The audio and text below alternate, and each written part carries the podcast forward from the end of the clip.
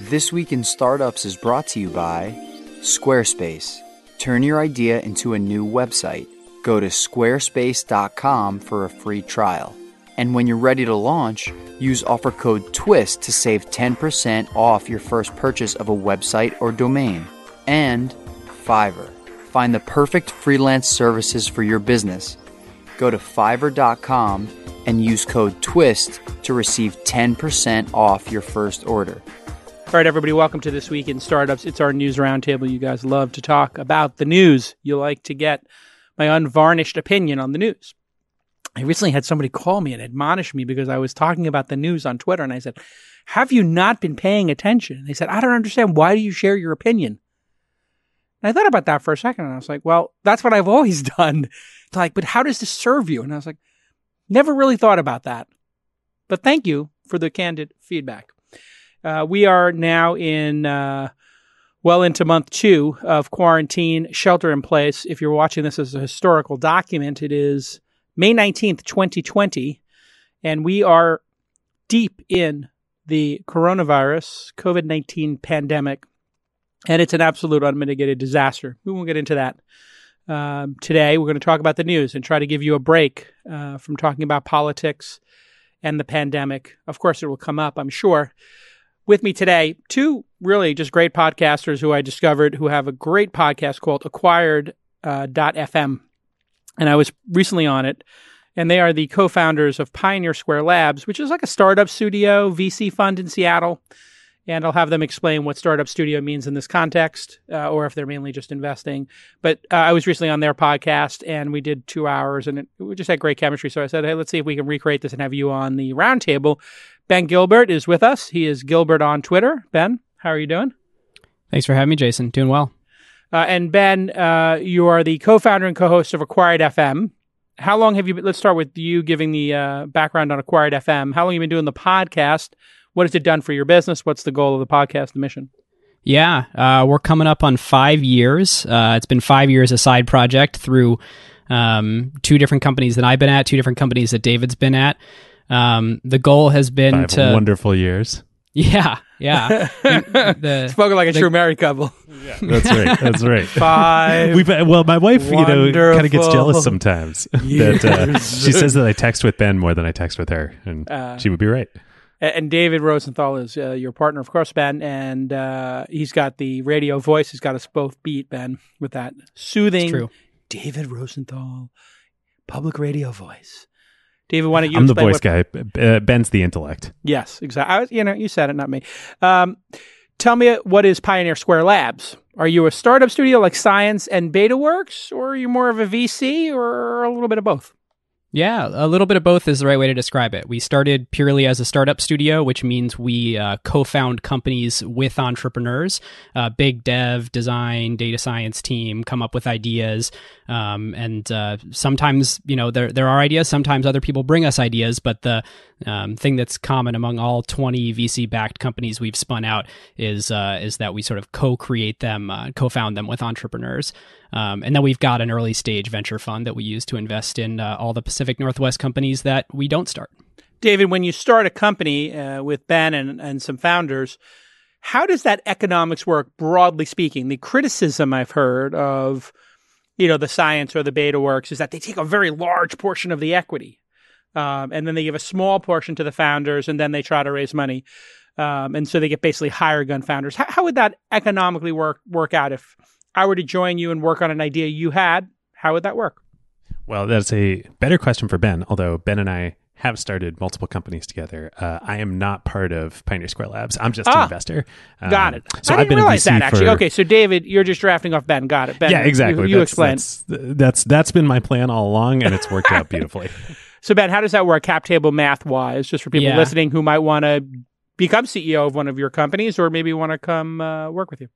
Yeah, totally. Well, uh, certainly every situation is different, but the commonality is that um, we look like a co-founder on the cap table. So um, obviously, a, a, meaningful amount of equity, um, all in common, so that we sort of participate and get diluted down the same way the founder does over time. Um, and the bet that you're making by starting a company with us is that um, that sort of massive amount of acceleration early, uh, building out a great team, validating a product, not feeling around in the dark for a long time, um, is worth sort of that co-founder amount of equity. Got it. Uh, and then you might also put in money. Of the 20 companies you've done this which which one would objectively an outsider say hey that's the most successful raise the most money largest number of employees largest amount of revenue any of those vectors yeah, uh, a few that people might have heard of. One is Jet Closing in the the title and escrow business. Um, just did a, a, twenty million dollar Series A from T. Rowe Price. Wow. Uh, another might be Boundless, uh, which did a, a, Series A from Foundry Group, helping people immigrate with confidence. Um, so there's there's a, there's a few out there that are uh, uh, maybe well known by consumers. How, do downstream investors think about you? Do, do they look at this co-founding thing as uh, an asset on the cap table to have you there, or do they look at it and go, "Huh, we got to buy some of those shares out"? Because that's what I've heard is kind of what happens with some of these startup studio companies is in order to keep their funds evergreen or or keep the money coming in, they're structured sort of as evergreen funds. So if you were to take the company to T. Rowe, you might sell them 10% of your shares get more money to start the next company and to balance out the cap table. Is that what actually happens uh, in your case? Um, it I could see that happening later. Um, hasn't been a, a, a big driver for us to date. Um, the way that the downstream investors that uh, we've sort of chosen to work with um, look at it as as they know us, they know that we're sort of valuable as as uh, co-founders of the company. Um, you know, we the the reason why we raised from 14 venture firms when we put together the initial capitalization for the studio was to basically say, hey, who select in if you're interested in sort of funding companies that we start. And obviously now there's um, dozens of companies that have been involved uh, uh, in raising um, um, raising from external VCs that had nothing to do with capitalizing the studio itself, but uh, um, initially we did start with a, a core group of VCs just you know for that reason of knowing that we had a group that was sort of bought in on the model. All right, so let's get into the news. Uh, Clubhouse is a audio phone. I would describe it as uh, social audio. Social audio. That's a great way to describe it. Yeah, you basically open up the app. You see a bunch of talking heads. You see folders. Basically, in the folders are conversations. In those conversations, you will have you know, maybe two to 10 people talking simultaneously, like on a uh, conference call. So it's a little bit of bedlam, but people tend to figure that out pretty quickly and mute themselves or direct the conversation to the next person, like with a handoff, like I would say, like I'm doing here in the podcast. Hey, Ben, what do you think of this kind of thing? And then below it is an audience, and you can upgrade people from the audience, like in Turntable FM or some of these other services where they get to become speakers. And the founders of that company did an amazing job having uh, venture capitalists and founders uh, use the product. It's not available yet. It's not yet in the App Store. I got an invite to it, started using it, was like, hey, this could be an interesting investment, reached out to the founders. Um, and then lo and behold, news broke, uh, I think on May 15th, so a couple days ago, that, I think it might have even been Friday, Andreessen Horowitz uh, had invested $10 million at around a $100 million valuation in a Series A for a company that likely when I've been in it has 200 people maximum, but typically more like 50 people using it. Um, and uh, the reason I'm kind of laughing is this is just an extraordinarily ridiculous valuation. Uh, obviously, happy for the founders with that. Um, and Ben Horowitz came on the app. I interviewed him actually on the app and asked him some questions about it. And a benchmark had an offer around 75 to 80 million for this. And the reason stated in a story, I think in Fortune or Forbes, uh, for why Andreessen Horowitz got the deal was that Ke- he, Marc Andreessen called Kevin Hart, uh, who you know is basically in all these internet circles, seems to have his hands in, in, in every circle, in the poker circles as well, um, to come on the app and make jokes, and uh, the founders were blown away by that, and uh, then sold, and this was the controversial part, $2 million in secondary shares, 1 million for each founder to Andreessen Horowitz. So, uh, Ben, what are your thoughts on this, uh, you know, clearly an outlier in funding? And uh, have you been on Clubhouse? Uh, I have. First, I just want to clarify the Kevin Hart thing. Um, in the Forbes piece, you know, I think that was one of the sort of sweeteners um, that they pointed out may have won the deal. Um, just in conversations with the, the, the founders in the app, it doesn't strike me that uh, they're the type of people that, oh my God, Kevin Hart gave us a phone call, therefore we're going with this VC firm. I have to imagine there was a, a lot, lot more uh, that. Yeah, that oh yeah. So it, it, that, definitely but- wasn't like get us Kevin Hart to come on for five minutes, we'll give you the deal. but I think they wanted to see who could hustle, and uh, the the founders have said. Uh, I, I've been in the I've been in the, the sort of conversations where Paul says I, I really think stand up comedians will do well in here, and they could have like a paid version where you could kind of do a stand up set or a test new material. So he seems to be obsessed with that concept. Yeah. Well, I think there's a few very interesting trends going on here. I mean, on the valuation front and on the $10 million invested in a, not a pre revenue, but a pre launch, pre App Store product. Um, Yeah, pre approval. Well, hey, Superhuman is still a uh, pre-app store product. There so- you go. That's a good point. The, the, what we're seeing here in the funding environment, I think, is this bifurcation where, um, you know, the the prices haven't come down for the hottest companies. So the deals that were definitely going to get done are still definitely going to get done, and kind of at the same valuations. Um, it's more those ones that were they going to be able to raise a round, or were they going to fall up? Those are the ones that are having sort of the the problem raising the rounds. And so it's no surprise that the the very hottest company in consumer social raises 10 million at a at a hundred million dollar valuation.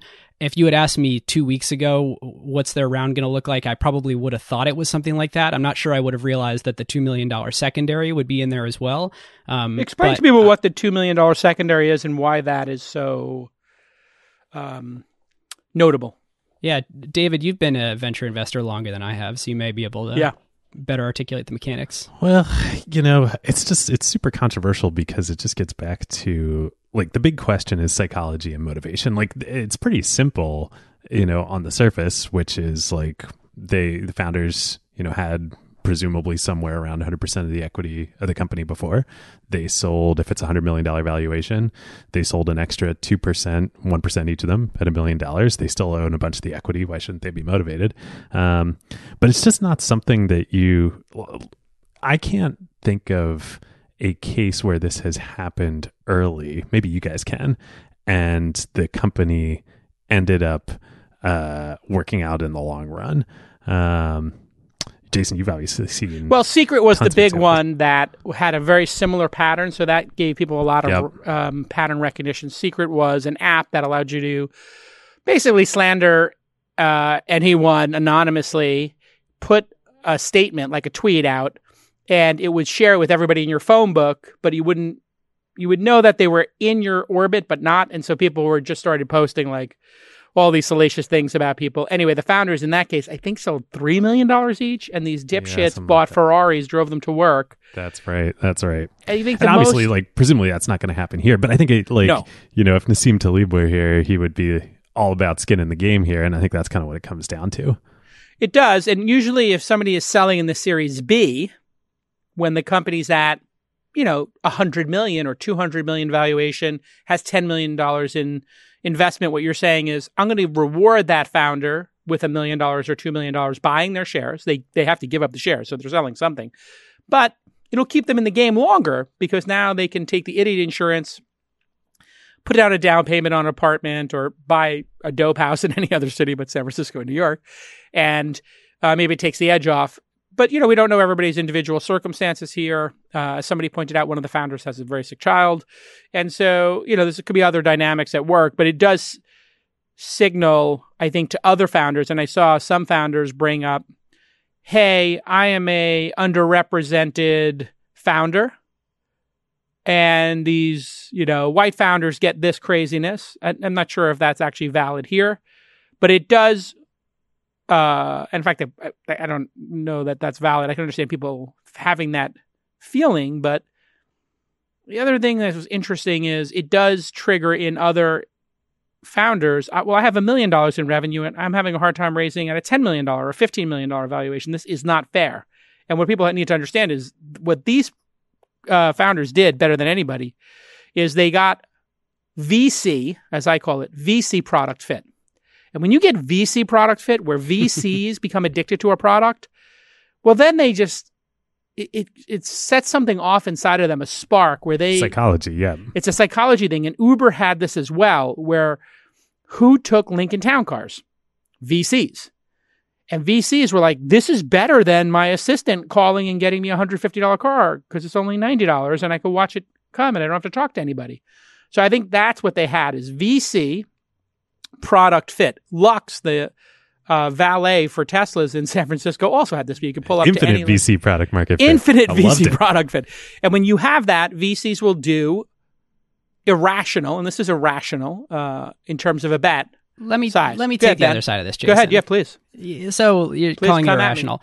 So, um, no enterprise company uh, um, in, in this sort of era of technology in the last 15, 18 years um, has become as big and as successful as consumer companies. Consumer internet companies have, you know, zero distribution costs, zero marginal costs. They don't have to pay for the content if they're Facebook or Instagram. These companies have all the characteristics of And if they um, have a, a successful viral loop uh, for a long time, they don't have to do any paid customer acquisition either. Totally. And the network effects are unbelievable in these businesses. And so we haven't seen, you know, there's only been a handful. There's been Facebook, there's been Twitter, which sort of plateaued a little bit, Instagram, Snap, TikTok. MySpace, Friendster. Yeah, I mean, there's been Well, Twitter uh, is but let's- totally having a moment, by the way. That's true. But to the extent that that you can buy, you know, win the lottery ticket to be in the next one of those, like the upside potential is so high, 200 billion, 300 billion, 400 billion dollars of of potential future market cap that to be a, a material early investor for the low low price of a 100 million dollar valuation, like I, I get it. I, if if if something's already showing the signs that it can de-risk some of that, then I don't know. All right. The- the- After this I commercial break, I'm going to explain why Ben's wrong on This Week in Startups. Stick with us. Hey, do you have a great idea? Do you want to turn it into a beautiful website? This way, you can reach out to your customers and partners and basically change the world. Well, I just was thinking the other day, wow, you know, we're doing so much remote now, and there's all these demo days that can't occur in person. What if we had a remote demo day? And I checked to see if the domain was available, and remotedemoday.com was available. And then I said, hey, let's put up a Squarespace site. And my team rallied in a couple of hours. We wrote all the copy, we got a video made, and we had a beautiful website up and running at remotedemoday.com. This is what you can do with Squarespace. You can basically come up with an idea and start building your website, whether you want to blog or publish content. Maybe you want to sell a product or you have a service. Maybe you want to promote a physical or online business, or maybe you want to announce an event or a special project like I did with Remote Demo Day. Well, Squarespace is the answer because you build it once and it's beautiful and it's customizable and it's so powerful with this e commerce functionality built in and analytics built in, and you can choose between over 200 extensions. You'll get great analytics, search engine optimization, free and secure hosting, and 24 7 award winning customer support. And it's all optimized for mobile. That's what you get when you use Squarespace. They do have that 24 7 award winning customer support waiting for you. Go to squarespace.com for a free trial. And when you're ready to launch, use the offer code TWIST and you will get 10% off your first purchase of a website or domain. Uh, thanks again to Squarespace for supporting the podcast for years and for making amazing, amazing software, an amazing platform, and having just that incredible wherewithal to just release feature after feature. Great job over there at Squarespace. Okay, let's get back to this amazing episode. All right, welcome back to This Week in Startups. Ben Gilbert is with us. He is the co-founder of Pioneer Square Labs, which is a startup studio VC firm in Seattle, and he's the co- co- co-host of Acquired FM with David Rosenthal, who is the co-host of Acquired FM. Do you have a day job, David, or do you just do voiceover work? Uh, mostly, I just do voiceover. No, I'm an investor. Uh, I've been a VC for over a decade. Where are you now. a VC? Uh, well, so I was at Madrona for uh, Okay. up in Seattle for uh, which is where Ben and I met for many years. Uh, I worked at Maritech, uh, and then a couple of years ago, I co-founded a seed stage fund called Wave Capital. Um, but uh, but now I invest on my own. Great. Okay. Solo investor. I like it. So, Ben, your position, I think, is uh, understandable, right? If if this is in fact an outlier, and do we have enough evidence here that this has the viral loops that would result in Yep. a ten billion dollar outcome? A ten billion dollar outcome, if you invested at hundred, is hundred x, hundred times. You know, 10 million if there was no dilution or you kept up with your pro rata could be a yum yum investment for a VC firm. Uh, in the case of uh, an Andreessen Horowitz, it would return probably that entire fund. I think they do like 750 million to billion dollar funds. I'm not sure which one this came out of. But if it was a 750 million to billion dollar fund, this one investment could get the fund to the hurdle, right? To the actual breaking point. So that, that there's it's not illogical. But the number of people who've made it to a $10 billion market cap in social is four or five companies right now, right? LinkedIn, Facebook, Twitter, uh, Instagram didn't make it. Uh, Snapchat did. Uh, I think that might be it. So, uh, if you didn't have other deal flow, this deal would make sense.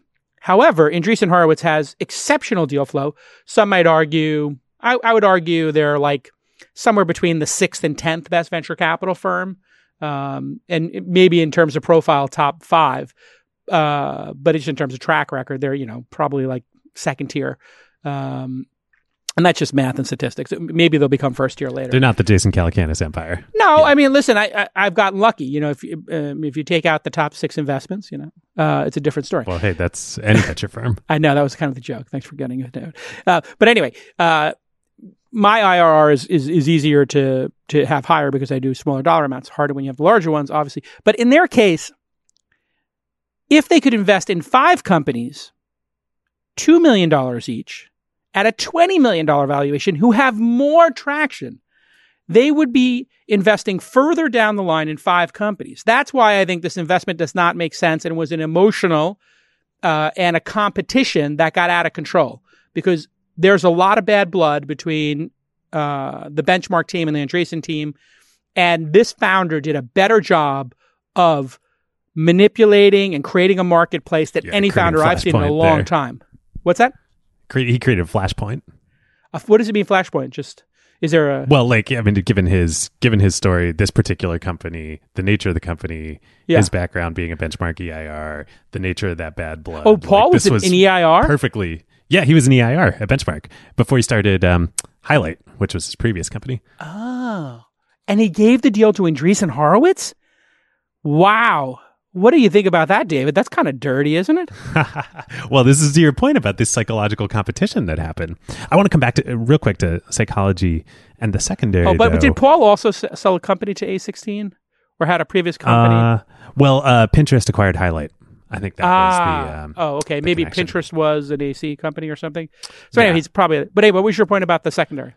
Oh, my point was, you know, it all gets back to psychology. Like this is, you know, to your point, Jason. This is. Uh, uh, there is something interesting and potentially special here about Clubhouse, but this like the national anthem hasn't even played yet. Like they're not even in the first inning. Right. Like there's a long like like on our show on Acquired, we tell the histories of you know yes. great companies that have made it to an exit or near an exit. There's so many ups and downs. Like it is a freaking roller coaster, as you know. And so like getting this huge valuation, getting all this capital, getting this secondary before the national anthem is played it just like me, it does super weird things to your psychology as a company and as founders. Oh, to them internally. I want to unpack that in a minute, but let me ask you this. You heard Ben take the side of, hey, this is uh, a good deal. I think, I don't want to speak for you, Ben, but Ben, you think it's a good deal and you would have done it. Suffice it to say, if you had the opportunity. Yep. Okay. And I think I would rather go with five bets. Now, that doesn't mean if the founder calls me now and says, hey, we got a slice for you, I'm not taking it. So let me be clear. let me be clear. Because there so we much, go. There's the real answer. Because now there's so much motivation here, slipping in 100K just to be on the cap table and take a flyer could be worth it for me because it's a small amount wait, of money. Wait, wait, Un- unpack that though. What do you mean? Wait, wait, you also, that is the exact go. same psychology that a $750 million venture fund yeah. should be taking on something that has this kind of potential outlier returns. Yeah, for me, what I would look at here is now that Andreessen how I would never, if they said to me, we're doing an angel round at 100 million and we want you to be one of 10 angels, I would say no. Right. You pass. want to momentum trade it. I would momentum trade it on Andreessen Horowitz is now all in and literally Ben Horowitz, his wife, and their like entire network of E40 celebrities was on it last yeah, night. so now it's like this is going to become for Ben Horowitz and Andreessen since they've been mocked by the crazy valuation. It's going to be a point for them to bring this over the finish line or really work hard right. to do that. So there's that like this is it's going to be like when the sports writers were telling Jordan or were saying that the Bulls were going to be out in you know in four and five and six, and he does that. I took care of you. I took care of you. Yes. taking care of you. It's basically like now they've given them the fire in their belly. So now Andreessen Horowitz is going to pour money into this and get every, they're going to pull out all the stops, which is great. That's the job of venture capitalists. I love it. But let me make sure I got this straighter. David, you would do what I said. Wait till they're in the second inning, third inning and make five bets or make 10 first inning bets or five third inning bets, right?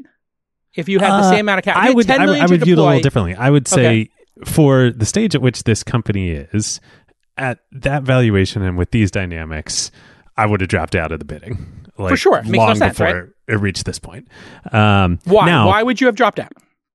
Because of this because like there's there's just so much still unknown like we don't know we don't know the retention of these users we don't know the actual like nature of the network effect and and how strong it is and like Yes. how we don't know um, if this works outside of COVID. Right does this work outside That's of COVID? another one. Yeah. Like, I mean, we can always do I make a care- long list of reasons why things don't work. So that, I agree Oh, with of course. that. No, no. yeah. Like, I'm not saying this to, to throw shade. Like, this is awesome. Like, these experiments should be run. These things should be happening. This app Right. should be built. These founders should raise this money. But, like, there's just, there's so much unknown that is unknowable right now. Now, Correct. two to three years, they've been, from now, they've been operating. They've started to figure this out. They know what the what the uh, user lifetime is. They know there's there's more of a view on the intensity of a network effect. Like, do right now, again, I, Ben can probably you guys can say more than me. Uh, I've spent very little no time in the app. Um, you care about who's speaking. Do you also? Is there any reason to care about who else is in there who's not speaking? All right, this is good. We should okay. So we, I think we got through the, the why the investment is notable. Now we're Uh, into the intrinsic. Yeah, let's go to the intrinsic value. But Ben, I want to ask you one question about the secondary. What's the most charitable view of the secondary? What's the most cynical view of the secondary? And then where do you land? So what would be when you're talking to people in the background, and you know you're a very connected and candid guy. That's why I like having you on the pod, and I like being on your pod. What would be the least charitable and the most positive, uh, the most cynical Yeah. and the most charitable version of giving two million dollars to founders in a company that has two thousand users? Let's say. Yeah, so the most cynical is is just saying, look, uh, um, it's not a bribe because it is a, a transaction, you know, providing shares in exchange for cash, but it is to say, look, those other guys aren't going to give you cash right now. I'm going to give you cash right now. So do the deal with me. So basically, Um, a bribe, a pot sweetener that a cynical person might say you're basically paying off the founders to get the deal, which is what people said about the secret deal. and again it's a it's a transaction you know the shares are worth that because that the the um, fund is purchasing those shares for those price but yeah the the charitable one and this is pretty much where i come down is Okay. uh, i don't I don't blame anyone for doing this. If you look at each actor in the equation here, um, you look at the the venture fund uh, of why they would do this. It's it's to win the deal. Um, But and then you say, well, that's only bad if it's bad for other people. Could it be bad for the LPs or bad for the founders?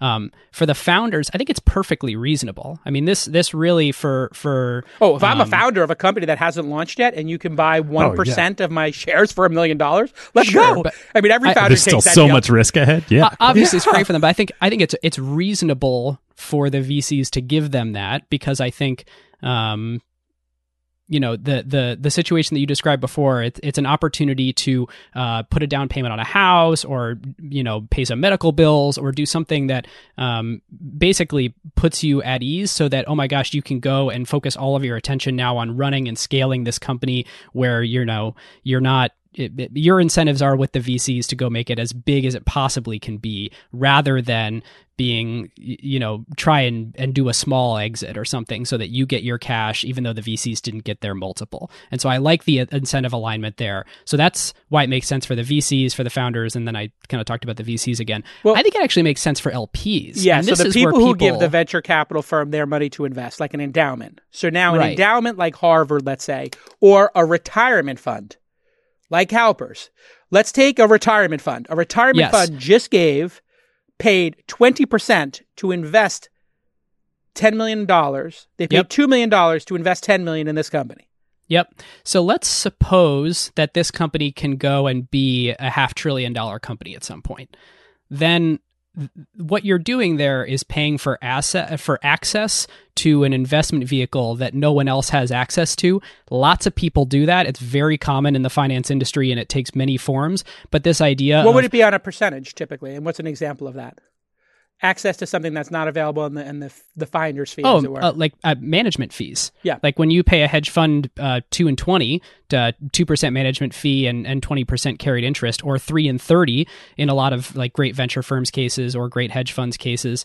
Um, then yeah, it's it's uh, so they're you're paying, that already. So let's assume they're paying the three and thirty to an Andreessen Horowitz. Now they're paying another twenty percent, which would be in the fee bucket essentially. So they're paying twenty three percent fees and thirty So- percent carry. So yeah, so you could effectively look at it as a higher fee.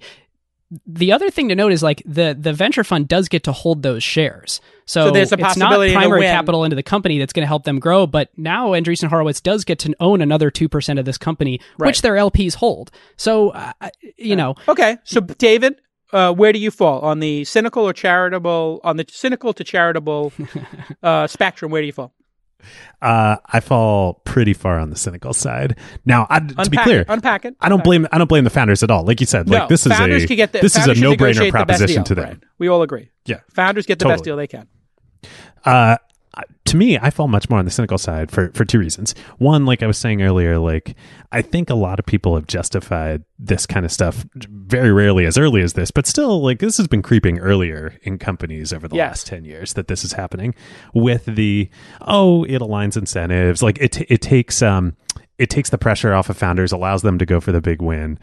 I- I actually like this sounds harsh to say, but I it. am a big believer that like when your back is against the wall and you have to make something work, like you have no secondary options, you have no exit plan, you have no 401k, that is often when you know you are forced to make things work and especially this early in a company where as you say Jason, you have VC market fit, very unclear if you have product market fit way more even unclear if you have you know an advertising model a business model let alone defensibility in that industry there's a long road to go um, yeah. See, that's an interesting point. I think is this is why people were against secondary period, and it was like, well, if the companies are gonna ha- if you want the companies to go for a 10 year IPO, you know, IPO in year 10, 11, 12, like Airbnb and Uber are, giving some secondary opportunities in the five to 10 year window so people who are fully vested have something and they don't leave the company makes sense, right?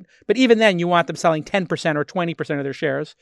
Um, and you want to Yeah. mitigate. This is well just, and in that case i think so that that's that's my uh, gets into my second point which is you touched on jason capital going to the company ben you did too capital going to the company versus capital going to the founder like the point of raising an early stage financing if you're a founder if you're like a purely rational founder is like you are taking on capital you are selling equity which is painful to you to get resources that you need to build the company and grow it so that the value is greater in the future that you own.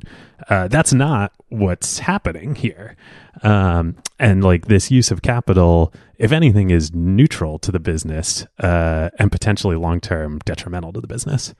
Yeah, so yeah, there you have it, there's folks. Go ahead- double upside that an investor gets by investing. They get the upside of now I get to own a material amount of this company, and this company just became more valuable because now it's capitalized. And in this situation, it only has the one benefit of now I get to own shares in the company. Yeah, and that you know this is one thing that I think we can't, um, we, you can't discount is that when Andreessen Horowitz's name or Sequoia's or Benchmark's on a company, it does get more valuable. I would I would say generally speaking, those companies become twice as valuable with those names on it.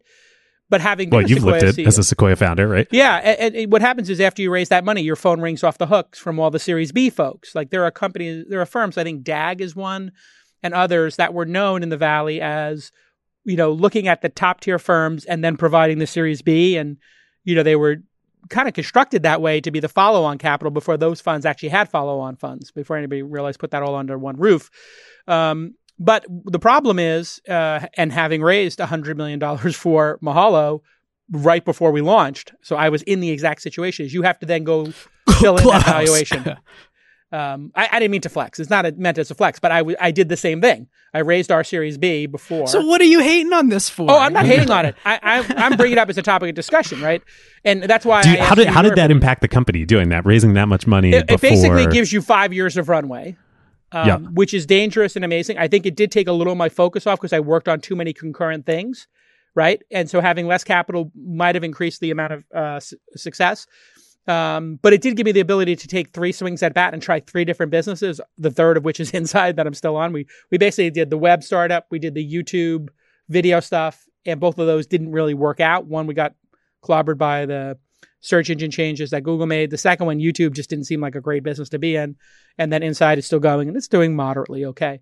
So we'll see. But it is a dangerous uh, thing to do in terms of you have to fill in the valuation. So if you're confident, that that's not really super dangerous for the founder. Um, it just requires a lot of discipline, which they seem to have. These these are not first time founders, so No, giving them ten million dollars doesn't mean they're going to go buy a huge office space and you know Ferraris with their secondary. I, I- get the sense these are much more mature folks who will put that to good use.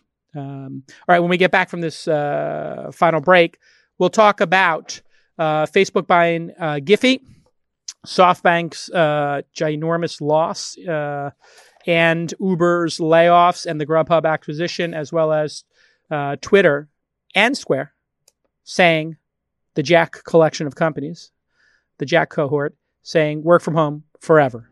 And maybe AMC is going to buy a movie theater chain. That's an interesting idea when we get back on this in Startups.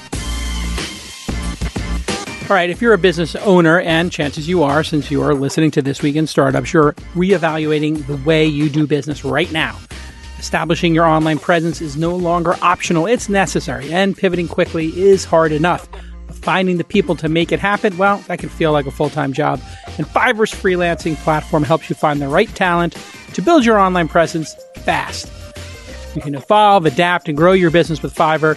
They'll connect businesses with freelancers offering hundreds of different types of digital services from graphic design to copywriting, web programming, film editing, voiceover, music, and more. And you know what? One of the things that's great about working with these Fiverr freelancers is that you learn a lot working with them, and they're really good at educating you on how to make better copy or better designs. And we've used them many times for research. You know, we want to meet a thousand founders, let's say, when we're going to Sydney. Well, having somebody do the research and read all the newspapers and magazines and blogs and social media and find all the accelerators, but we got somebody to put that all in a in a nice spreadsheet for us and organize it so we didn't have to do it. Then we start on second base. That's what you want to do. You want to augment your team and you want to get things done quickly with Fiverr. It's really easy to use. You basically can search and you can search by the deadline you have. Because Some freelancers are not available today, but other ones are. And you know exactly what you're paying for up front. There is no negotiation and no time wasted. They have 24 7 customer service for any time you have an issue. Fiverr is there to help you. So find talent today at fiverr.com and receive 10% off your first order using the code TWIST. It's F I V E R R dot com. Two R's at the end. Fiverr, F I V E R R dot com. And you'll find all those great digital services that you need at fiverr.com. Use the code TWIST for 10% off your first order. It's a really great service. We use it here, and uh, you're going to love it. Okay, let's get back to this amazing episode. All right, breaking news as we're sitting here Joe Rogan's podcast is becoming a Spotify exclusive uh, which is a massive gain. Uh, reading from The Verge here, Joe Rogan, comedian and host of one of the most popular podcasts in the world, no duh, is taking a show to Spotify. Joe Rogan Experience will soon be a Spotify exclusive, meaning episodes, full audio, and video will only be available through the uh, platform starting later this year. Up until now, Rogan's show has been has never been available on Spotify, let alone exclusively to any platform. The show will become available on Spotify globally starting on September 1st, and it will become an exclusive sometime after that point. Listeners won't have to pay for access to episodes, but they will have to become a Spotify user. Spotify said in a press release that Rogan retains creative control of the show. It didn't disclose how much it spent on the deal. The company will also work with an ad agency to jointly sell ads against the program. Rogan said last year his show reached 190 million downloads a month. Rogan's YouTube crap. channel will remain live, but it won't contain full episodes. Uh, there might be clips and other stuff. Wow, that's a big loss for YouTube. The ma- this is a massive get for Spotify, according to The Verge. This is huge. It's The huge. fact yeah, that this it's is not going to be in the YouTube recommendation algorithm anymore, where it's not going to sort of bubble Well, up to people who are watching other. co- That's amazing. I think no, the no, it's clips still going will to be be there. clips. Clips. Yeah, clips just are the the value clips of with YouTube. just for- clips. That's Yeah. the value of it, and, and that'll just drive more people to the long form episodes. But I'm going to guess if we had to guess this deal, it'll come out eventually because Spotify is public. I am going to everybody start thinking about a number per year in value. Um, there have been public reports of 30 million or so uh, somebody did like a back of the envelope and said the, the podcast was making 50 million, which would be a million a week, which would be like a quarter million per episode. I don't buy that. Um, I would say if he was doing, f- uh, if he was doing a 100K an episode, is that even possible? Hmm. I think the ads are probably 25,000. Maybe he's got four ads. The ads are still happening, right? It said you said Yeah, so the ads uh, are going to happen joint- here. They'll, they'll they'll be sold. Uh, I'm going to say this is a, um, well, maybe they're paying him a guarantee on the ads. So maybe they took whatever his advertising is and doubled it. So if his advertising was in that 30, 40 million a year range, I'm going to guess they're giving him um, 75 million a year for five years. So put the total deal value at 350,000 for five years. And I, we don't have the duration of it, but I can't see them doing this for less than five years. So I'm going to say What's- five years What's at, what's Stern's deal with uh, Sirius? I think it was a, I think it was 200 million a year at the peak, and then he went to three days a week, and so they lowered it. So I'm I'm kind of using that also as a uh, possibility. So I'm going to go ahead and just say I put this at 75 million a year, which is 300 uh 75,000 over 5 years. So I'm going to put the duration at 5, I'm going to put it at 375 for the total value of the deal. You guys want to take overs or unders or make your own speculation of the value of the deal? I'm going to go under. My original uh, thought when I saw the news flash was that it's in this 200 million category along with the Ringer. Um, Which was bought and owned out right now, right? They own it exactly. Yeah, this is an exclusive partnership. Uh, I think it's less than three years. I think your price per year is a little high. I think it's 60 million a year, and I think it's a three-year exclusive deal. Hmm. So I think it, to- it, it totally depends on how the deal was structured, but I bet it's I bet there's a guaranteed cash payment of well probably probably yeah a cash payment on top of everything else. I bet in the 10 to 30 million a year range just for like being Well, that's what I'm thinking. Like if you had 35 million in ad sales, now they're taking that over. Now we Yep. have the 30 million dollar. Well, uh, yeah. So then, then I think on the on the ad upside, well, there's two interesting things here. So on the ad upside, I bet they're they're doing revenue share on the ads, and the promise is they're going to pour a lot more resources into it. And Spotify has this is what they've been building for the last couple of years with their Yeah. whole podcasting strategy is an actual coherent ad platform for advertisers. yeah, where's Spotify? Hey man, where's my fucking phone call? Let's go. Let's make this They- week in no, they- startups a Spotify. I'm let's do it live. you- Let's see if we can get it it They're on the air. Come on, Daniel. people no, people don't realize Spotify has been doing this with podcasts of all size, like even tiny podcasts. They're taking they did? them. Yeah. They're taking them exclusive. Yep. Um, I'll be a Spotify think there's exclusive. prob- sure, why not? It I started mean, if I okay, can the, still own the- my show and I still control. So that's the thing is they don't want to. I think the reason they did this podcast this way and they bought out the Ringer is the Ringer is controllable and it's PG thirteen, and it doesn't have. it's also a of- network of shows. It's a network of shows. It's a platform. You know, it's more than just a single individual. But in this case, the single individual could be so polarizing. The guest could be so polarizing, and you're not controlling Joe Rogan, right? And he's going to say things at some point in a comedy show that'll make people try to cancel him on Spotify. Well, there'll be a moment where Spotify will they'll try to cancel Spotify because he has Alex Jones on, right? And so this That's only going to be good for Spotify, though. I mean, like the same. well, way this is what is Spotify is buying. Spotify just bought a huge headache, like the same way uh, SiriusXM had to manage the Stern relationship, um, and maybe Stern actually toned it. I don't know if he toned it up or down. Uh, ultimately, I think He's he just got definitely become more uh, Yeah. enlightened over the years. Well, yeah, I mean, I think he that's that's his personal journey. I wonder if that is because Sirius wouldn't want to have the ad backlash, but they're subscription based, so that doesn't make sense. Well, okay, so but here though, here's the.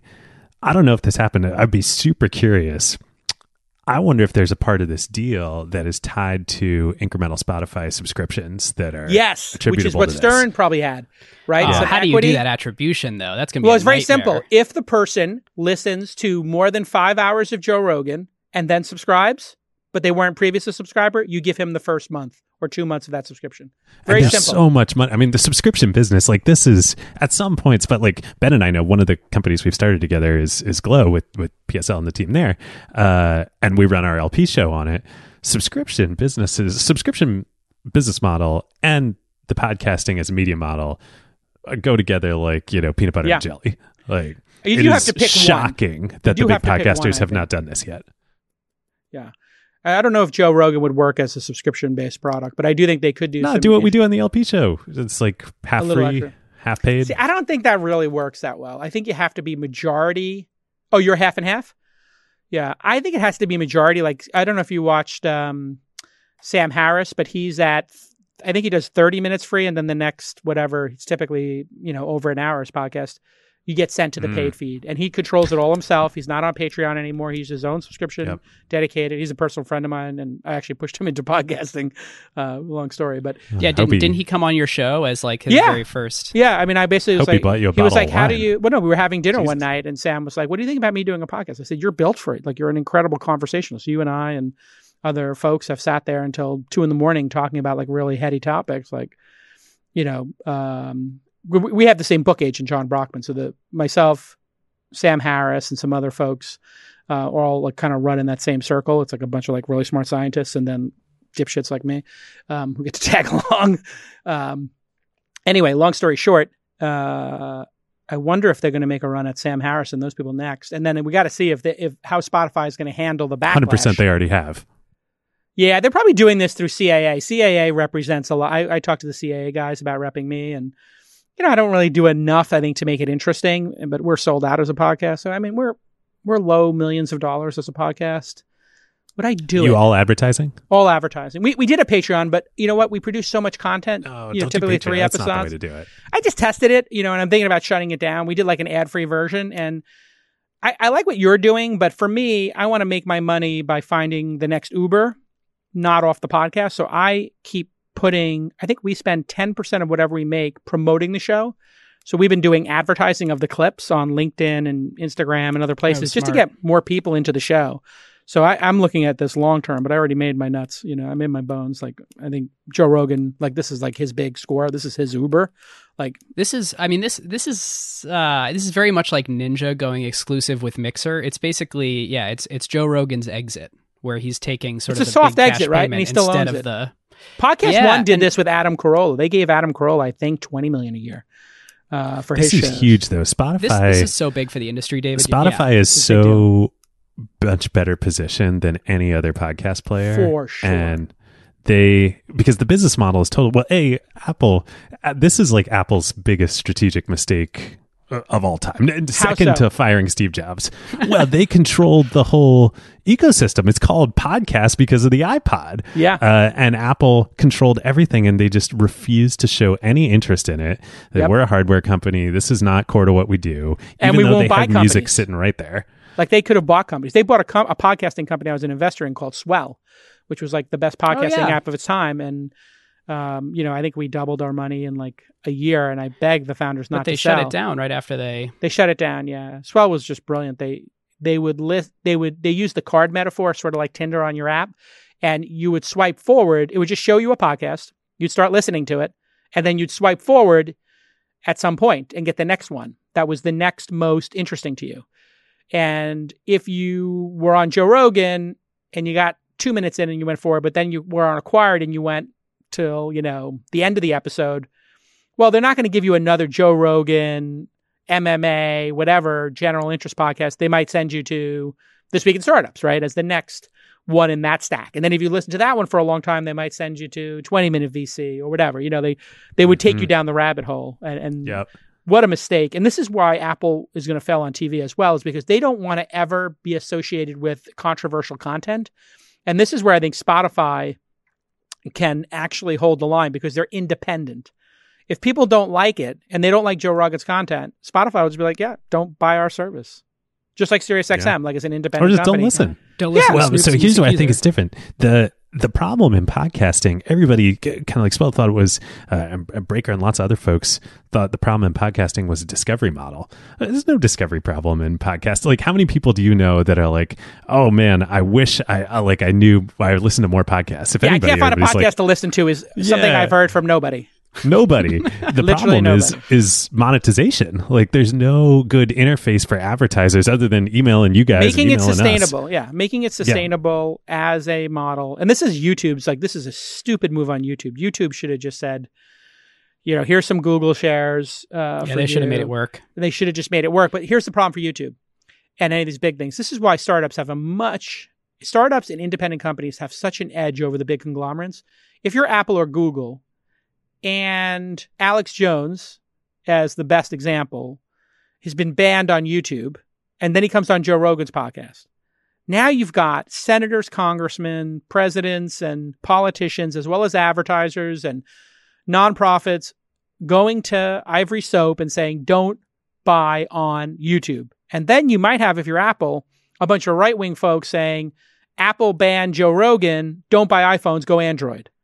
Right. And it's just not worth the adjective for a big company with bigger revenue streams. Now, for Spotify, this is the revenue stream. So Joe Rogan increases that revenue stream so they can just say, uh, mission accomplished when people start coming at Joe Rogan yeah, for being controversial. We should, we, we should talk about for just a little brief side moment here what a better business model podcasts are for Spotify than music is because they get no operating leverage on music. So, uh, uh, you The know, Spotify gets a dollar in for music, and then they have to pay whatever amount of cents out to the the um, uh, the labels. They never get any sort of additional upside. With podcasts, you know, first of all, most of the ones on there are free. So people who are joining to listen to to content, you know, is, is only upside. The ones that they own outright that they don't have any any sort of variable costs with, like uh, Uh, they should promote the crap out of the shows because they get all the upside on top of the fixed costs that they paid the podcaster. Amazing. So Yeah. this is like they're switching from one of the worst business models ever that they've sort of made work because God, the product was just needed to, and they executed really well there to actually finding a really, really good business model here. It's so there's a person, the our our official number one acquired superhero who deserves probably the the lion's share of the credit for this year, and that's Barry McCarthy, who is now the former CFO of Spotify. He just retired and is now just a board member, but he was the CFO of Netflix. And Ah. through all the run of like the the transition, well, I think from the very beginning, Right. But he knows that transition. So his fingerprints are on the original transition content. to streaming, Yeah. and then the transition to original content. You know what the other really interesting insight here is Spotify going public, doing that direct listing and having this currency and being independent makes them so able to withstand this and make bold moves.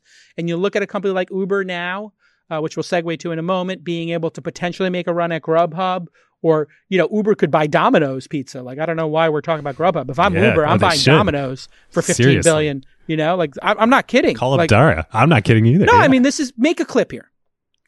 Hi, Dara. You don't know me. We ran into each other in the Warriors games in the uh, courtside club. Uh, anyway, just you know, a little drop that there for a second. Um, and uh, I introduced myself to you, and you really seemed like you were completely not interested in the fact that I was the third investor in Uber. Totally reasonable. I'm not your problem now. However, forget about Grubhub at six billion or seven or eight or whatever they want. We need to buy as much of Domino's and do a hostile takeover of Domino's now. They're at a $15 billion market cap. They have a clunky app, but they make pizza that if you eat it when it's hot, that thin crust is damn tasty. And I hate it when it's cold, and I hate the regular one, but that thin crust can work. And people like the 24 hours. It's already got a footprint. Let's buy that. And have it's Uber profitable. drivers making the delivery times even shorter. In 2018, slightly over 50% of podcast, listen, podcast listens came from Apple Podcast app. Don't know what it is today because Spotify, I think, started to um, you know gain ground after that. What do we think Um, in I think Morgan 2022? Stanley just estimated Spotify just passed Apple. They did. So let's go to 2022. What does Spotify's percentage of podcast listenings equal? What do you think? If it's 50% now, let's say. It's not fifty percent now. It's not? Uh, no, it it may it's it's past fifty percent in lots of countries, but it's definitely not fifty percent in the U.S. Yeah, I think it's it's something still pretty like fragmented. 18, 19 percent in the U.S. okay, so let's say if it's 18, 19 in the US, what is it in five years from now, 2025? Five years from now. You got this aggressive positioning. five years from now, I think they're over fifty percent. Yeah, I think they're the I- Google Chrome. Yeah. I think And they're this- Google Chrome, they're Android. Today is the landmark deal. This is the first, turning point, yeah. The first Yeah. one was buying um, Gimlet and Anchor. This They is did the second exclusive- one. Gimlet and deal. Anchor They were did the- like the those Rogan are singles deal and doubles, um, but the Sims, the Bill Simmons was like the landmark deal that just got surpassed, and this is the actual landmark deal. Right? We'd agree on that. This is more important than Bill Simmons. Oh yeah, Yes, this is for this is landmark. This is like I don't think people Bombshell. understand how important, how big, and how just like what a behemoth audience Joe Rogan has. It's it's Bonkers. it's almost unfathomable that a I single person. assume he's probably bigger than Stern. He copied the Howard Stern playbook. I mean, he literally runs the podcast like Howard Stern runs the show, which is I'm going to go three hours and I'm just going to talk about every topic, and I, there's no sacred cows. And the more controversial it is, the more we're going to lean into it. Um, he nailed the clips too. Like he nailed clips for that is huge. Sure. Um, so will Bill Simmons then move exclusive? Because Bill Simmons has they, they never brought up the exclusivity thing with Bill Simmons, but why wouldn't they make Bill Simmons exclusive? And does this mean if I have the RSS feed of a show, they're going to just take down the RSS feeds of the show? So I can't use it in Overwatch either. I'm in Overcast. They have done this in cases. See, there's there's this interesting nuance here, though. I, I'm curious to see what they'll do because they still, because of the way podcasts work, like they still win if they let some content out, Out, there in the yes. open, right? Because they're if they own it, then they're still monetizing it on other platforms. Yeah, and it's customer And they- acquisition. Right, exactly. They need a they need a front door Yeah. in for people to come in and be like, oh, hey, you can listen to this on Overcast, but if you want to hear Rogan and all these other great podcasts, why don't you just jump over and listen on Spotify too? I think what they'll do is this is how I would execute it. I would just copy Sam's model, Sam Harris's model. The RSS feeds have the first half hour of every show. And at the end of that, they say to listen to the rest of the show, go to Spotify. Can you imagine how infrequently Apple will feature Bill Simmons podcasts? And uh, I mean, it'll literally be like I bet they'll time. still feature like Apple is asleep at the switch. I really like it, it. Is a. This is one of the confounding things about Apple as a company, and I, I said this last year when I was like, "Listen, I think Tim Cook did a great job of managing."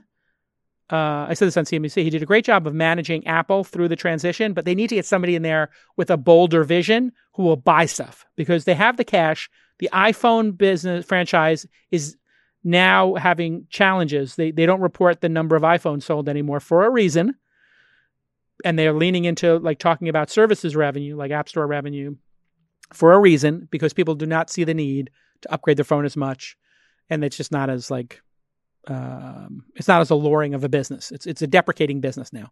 Uh, so they should buy and this things. would have been the this would have been the crown jewel in the services narrative. of course, Would have been subscriptions and advertising from podcasts. The problem is they can't do they can, they'll never be able to compete with Netflix or HBO doing racy content. Nor will they be able to compete with SiriusXM or Spotify now doing edgy content. Let's just put it as edgy. You're not going to have edgy content on an Apple device. They're Yeah, and Pixar. they're not going to compete with Disney doing family friendly content. No, and this is why uh, Disney passed on buying Twitter. I don't know if you read Bob Iger's book or listened oh, yeah. to it. Yeah, so good. And they're like, he just called Jack and he's like, yeah, you know what? We were going to buy Twitter, but sorry, no. I just, my gut says I don't want to deal with hate speech. I don't want to deal with policing any speech, right? Or misinformation. and Jack was on the Twitter uh, on the Disney board. yeah, I mean, that's got to be kind of a bummer for him. Uh, just going quickly through this, um, let's go with, uh, Do, do, go to go to Uber uh, Uber, Uber? Eats. I know I know Rosenthal's Yeah. got some good dirt. Yeah. All right, here we go. Here we go. Here we go. Okay, so uh, everybody knows we've talked about this, uh, and you've read about it. Um, Uber is laying off three thousand people, closing forty-five offices. Those are massive cuts. Super Um, sad. Stock. It's very sad. Stock went way up. Obviously, people want to see these things become uh, more sustainable. Rides are down eighty percent, which is what people thought would happen. Uh, but Uber Eats is up fifty-two percent. And obviously, they're said, uh, you know, they've been seeing green shoots, and last three weeks things have been going up. And in Hong Kong and other places where the pandemic kind of uh, they're on the other side of it. Hopefully, uh, they see uh, things rebounding.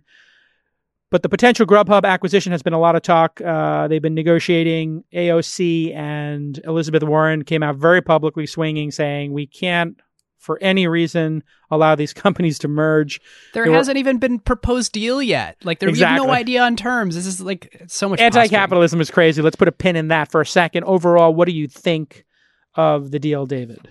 Should they do it? Right. Should Uber do it at Jason, you hit billion? the nail on the head. This whole thing is a quagmire. This is like this is like a land war in Russia. Like you know, you're dealing with regulators, you're dealing with the government. Like for what? For Get a- Bill Browder a- in here. It's Red Notice. Yeah. for a business model that is very challenged. Like like super challenged. super challenged. Like think about it. Like consumers don't want to pay more than five or ten bucks more than the price of food to get it delivered to their door, right?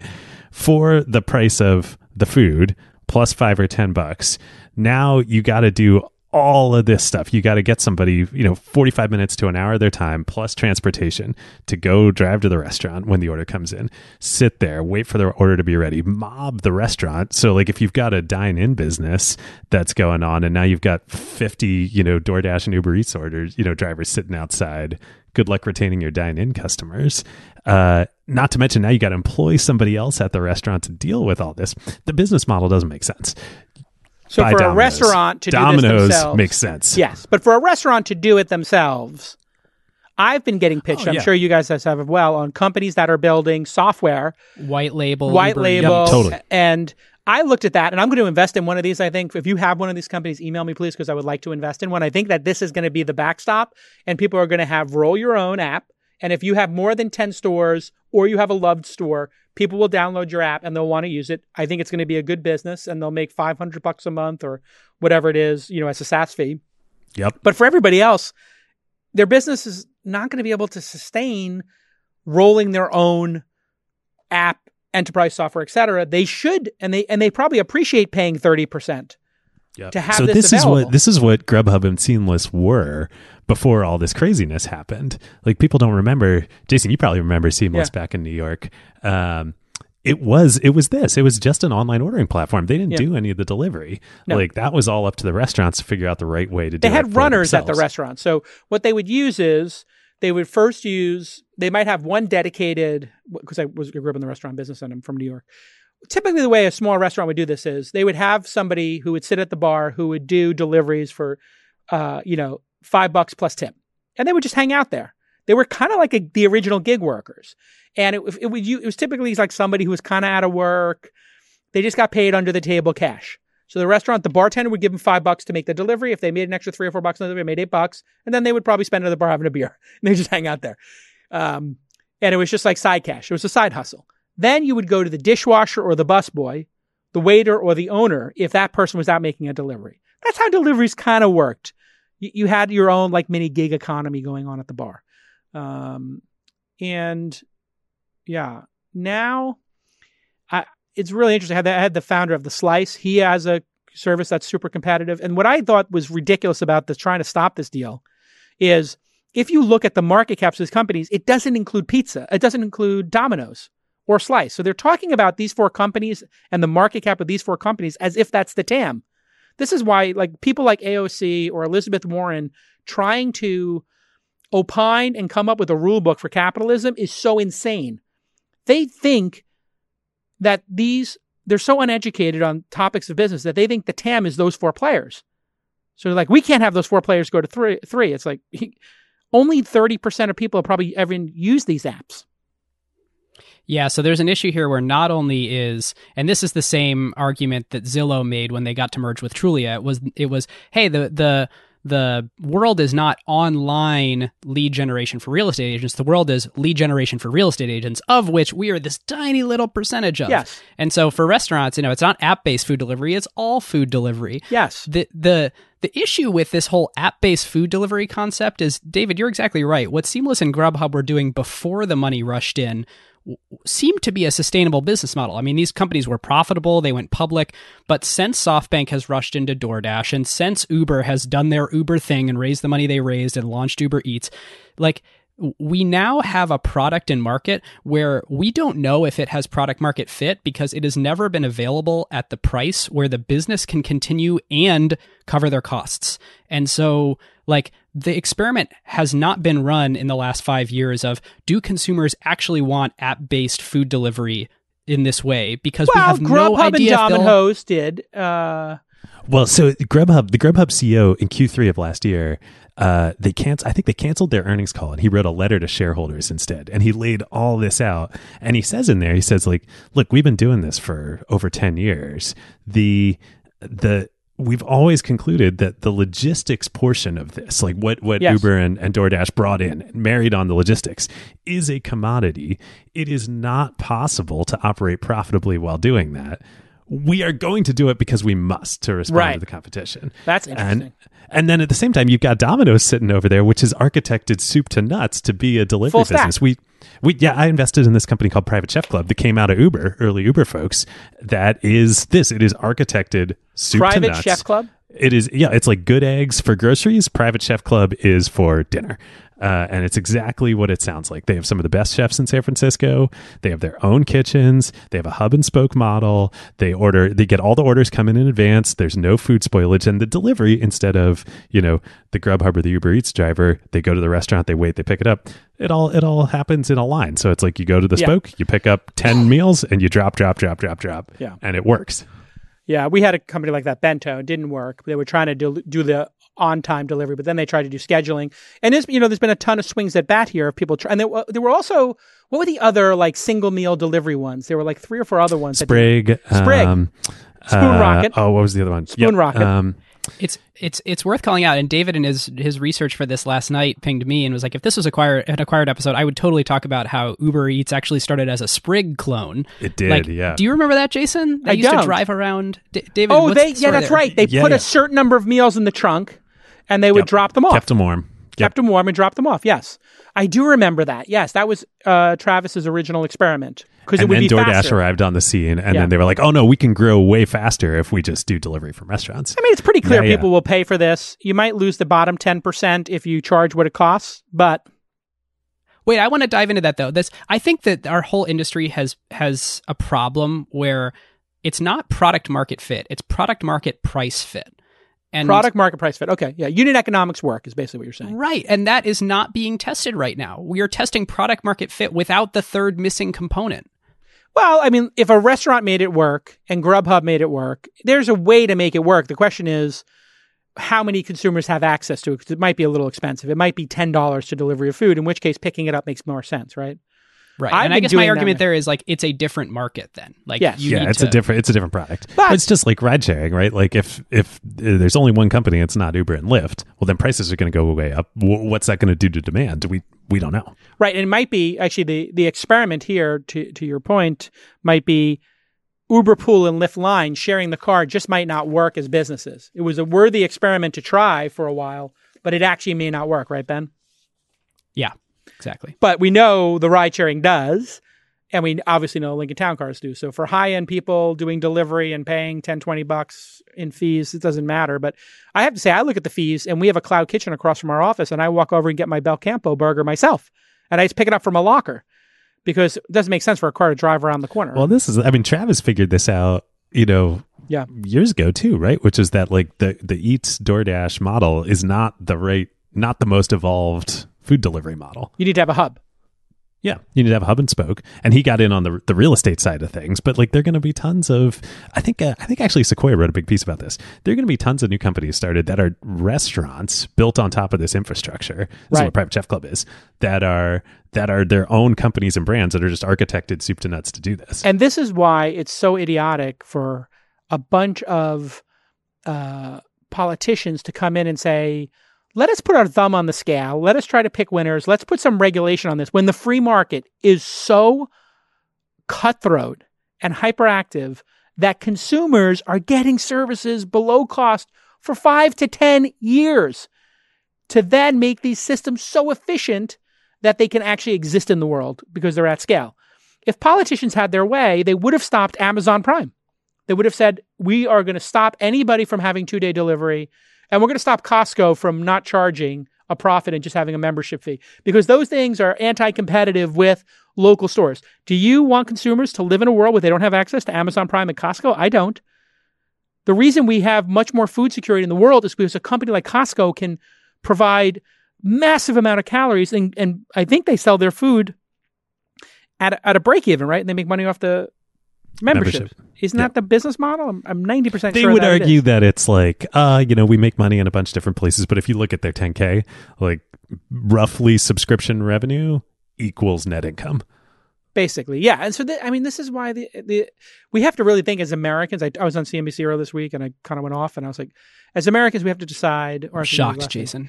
well i was like listen we have to decide do we want to have a free market and let all these entrepreneurs creatively battle it out and see what's left after a decade long dogfight? Or do we want to have a bunch of socialist maniacs who've never worked a day in their lives define the rules of capitalism from the bleachers? They've never been on the field. They've never done this. They've never built these companies. They've never innovated. And now they're going to say, let's come up with a new form of capitalism where nobody can be capitalists anymore and there'll be no more free market to, for people to battle it out. This is a vibrant, amazing market. Let these companies consolidate and be sustainable. Look what happened when San Francisco said you, you they were going to cap fees or whatever. And Uber's like, yeah, we're not going to Treasure Island anymore. Not profitable. I don't know if you guys saw that. Did you guys see that they put a cap? I didn't see that. Yeah, they, they put a. It was like when they were in Austin. They were like, uh, if people are going to be driving ride sharing, we're going to make it impossible for you to do that. You have to go through all these hurdles. And Austin lost ride sharing from Lyft and Uber. Like, okay, we opt out. And they made That's Austin great. This is going to be your Chamath moment on CNBC. no, you know, honestly, I mean, it did go a little micro viral or whatever, but I think I, I don't want to. The easiest way to go viral is to do what Chamath's doing, and he he does actually believe this, which is if you just champion the poor and you champion the downtrodden, you'll just go viral.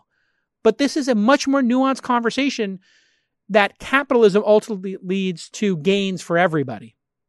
I believe that. If you don't believe capitalism ultimately gain provides a better result for the human species, well, that's a different conversation. But I think all of us here agree that capitalism, as flawed as it can be on the edges, ultimately results in products and services that are cheaper, better, and more accessible. Well, I think the problem is a lot. Of, it's so tempting. Even VCs and entrepreneurs fall into the mistake. It's so tempting to look at markets and be like, the way things are is the way things will be. Like, no, there's always going to be change. Like, and as long as there's always change, whatever you know, like it wasn't the DOJ that killed Microsoft. It was the web that killed I mean, Microsoft's back Absolutely. better than ever. Like, Yeah. you know, it was mobile. Yeah. And they missed it. I mean, look, we started the whole first half of the show talking about this crazy outlier funding of a startup that's not even launched yet uh, to the public. And then here we are on the back end, like we have to create rule sets. Like this is a vibrant, crazy market that takes insane risk to change the world. That's why we punch above our weight as America. Is, and that's why we're super innovative. That's why we're not getting demolished by other countries. That's why most of the country com- companies that change the world come from America because we run the most experiments. We take the boldest action. We try the craziest ideas, and we're not afraid of failing. And we don't create a, a, a, game with so many rules that the second you get on the court, you get a ticket, right? Like, you ever watch a basketball game and they're calling fouls every two seconds, and you're like, guys, just let them play. And the announcers are like, they just got to let them play. Like, that's not a foul. like, let, let the entrepreneurs play the game. Let them play the goddamn game, and the magic will happen. Well, I think what we need is is we have it to a certain extent, but we need more of a kind of safety net. Ironic, given you know what we were talking about with the secondary earlier, but a kind of safety net underneath. Like, how many companies have you started, Jason? Four, five? Yeah, myself six, personally. Yeah, Oh, six or seven, I think. Yeah. Because I not all some of them were successes, right? No, like two or three. Yeah, right. I mean, same for you know Ben and me. Yeah. like, but that that's the way the the, the uh, clubhouse guys like they started highlight. Highlight wasn't a success, you know, Yeah. but they're back at it. Like Yeah. that's Keep going. that's what you need. Absolutely. You don't die if you fail. Um, who's going to win? If we had to pick a winner five years from now, give me the ranking. Let's just, uh, I'm going to, we, we have four major players Grubhub, DoorDash, Uber Eats, and Postmates. Those are the big four. Which one is most likely to not exist, to get subsumed, and then rank the other three?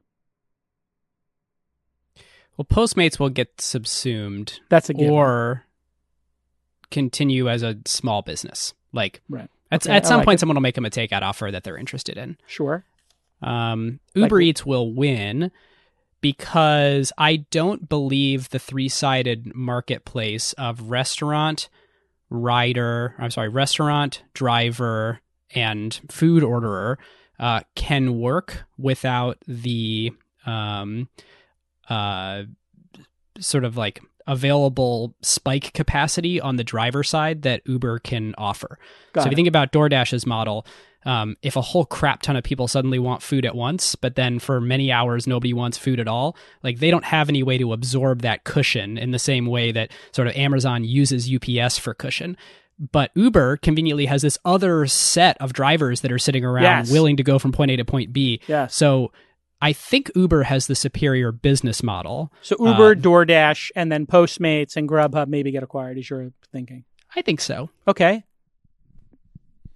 I think it probably all consolidates down to one, especially because most of, um, yeah, well, I mean, one of the other topics was SoftBank, right? Like, uh, I believe SoftBank is the largest shareholder in DoorDash. Uh, No, they were pushing like a ten billion dollar merger uh, Right. with Uber and DoorDash, which for I think it was a 16 side. post on the last round, so ridiculous. yeah, Yeah, haircut.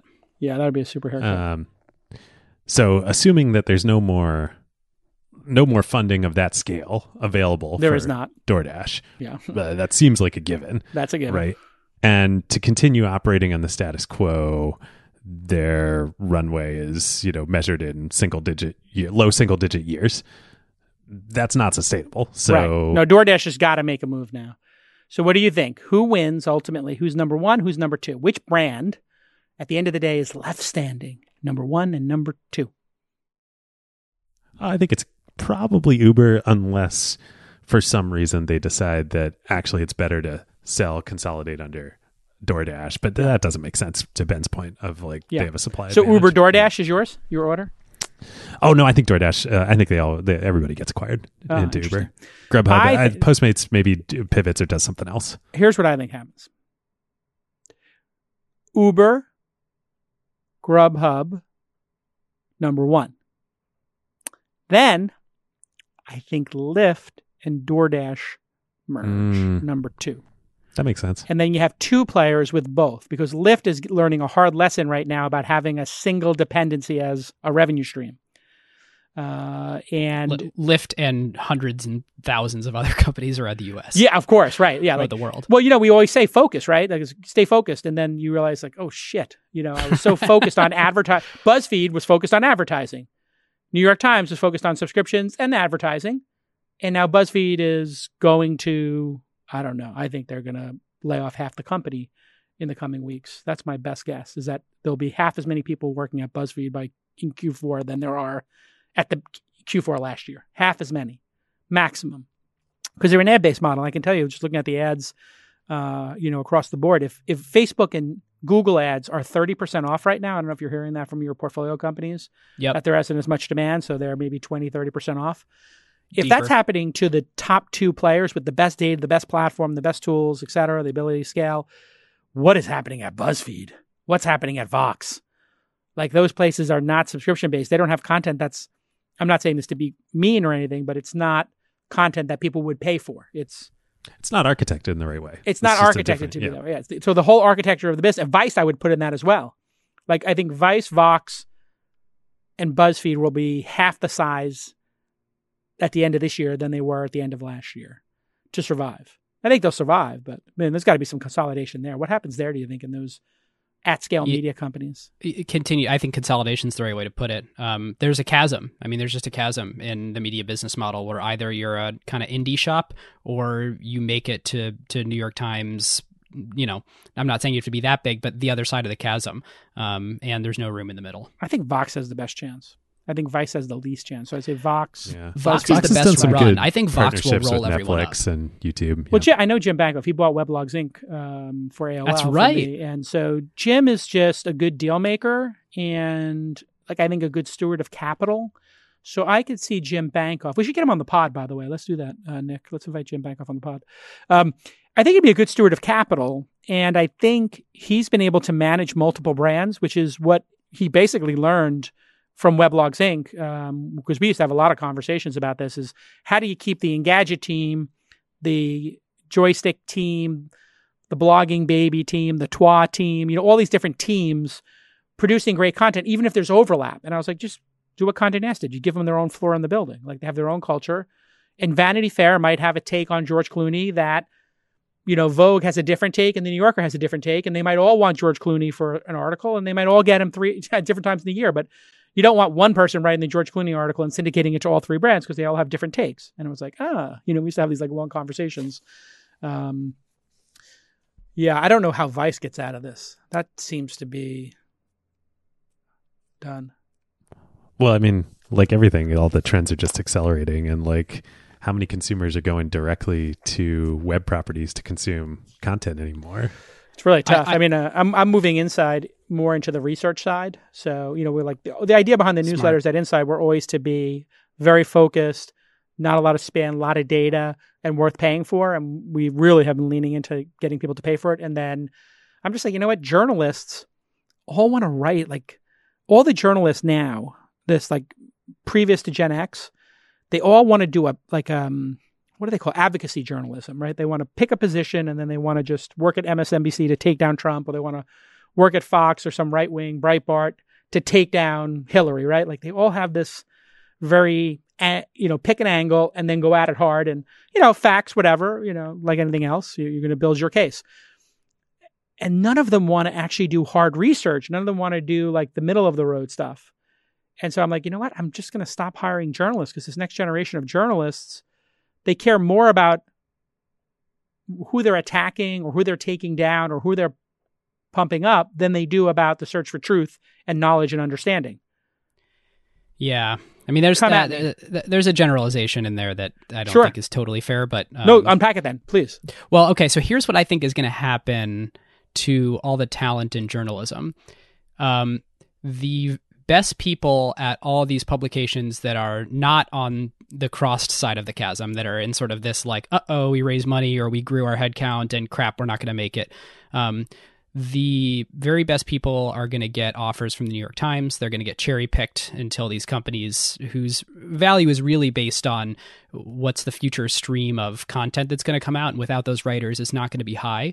Um, so you'll have uh, people getting picked off the same way that Axios picked off some of the best people to to to build that institution. Yep. Um, although I do think Axios is in the middle too. I just think they're better run than some of these others. Well, if you look Uh, at them, like they're they're definitely not trying to do opinion. If you look at Vox, they have a very like strong opinion based advocacy. I would put Vox in advocacy journalism. I put Axios in, I'll call truth journalism. Like let's report the truth, as opposed to or middle middle. Yeah, what would you call it? Like just people who want to report the truth or knowledge based journalism and light. I don't know. Journalism that makes you smarter. Like I think the other ones, Vox, like they have a position they want to take. BuzzFeed feels like position journalism at times to me. Yeah. And then I think the other thing that's going to happen is that you're going to see more and more of these people who've built a personal brand go indie. Yes. And so you look at Polina from Fortune, who wrote Term Sheet for a while, like started her own email newsletter, charges Substack, for it. Like, Substack.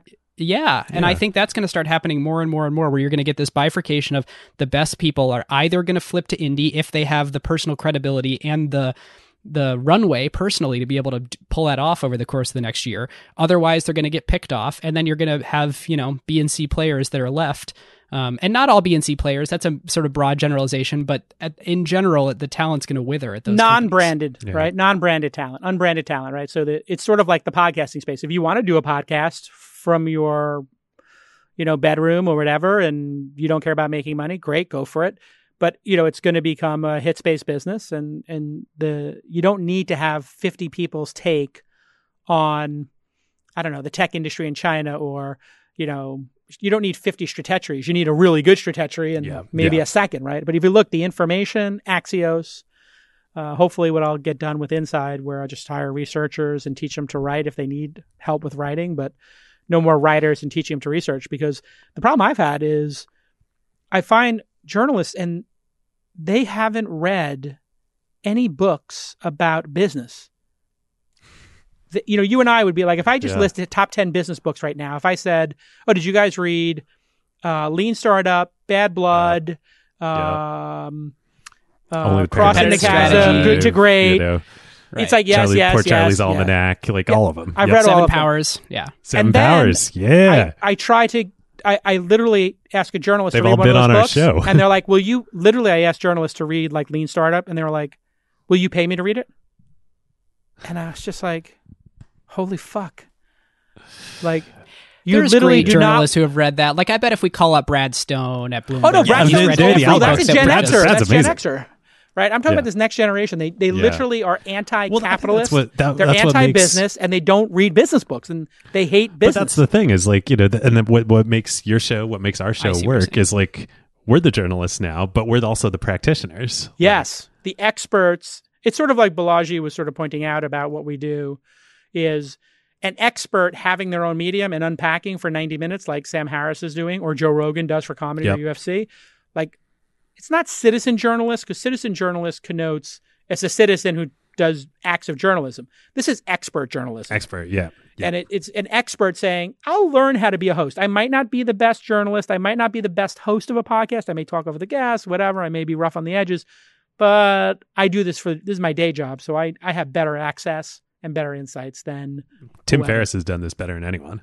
yes. and there's and there's a cycle like then they do it for a while they get better at it then they don't talk over the guest then they're able to weave narrative in then they become an imaginative storyteller like these things can be learned on top of a base of of domain knowledge learning the domain knowledge much harder than learning the skills of a journalist or a host of a podcast.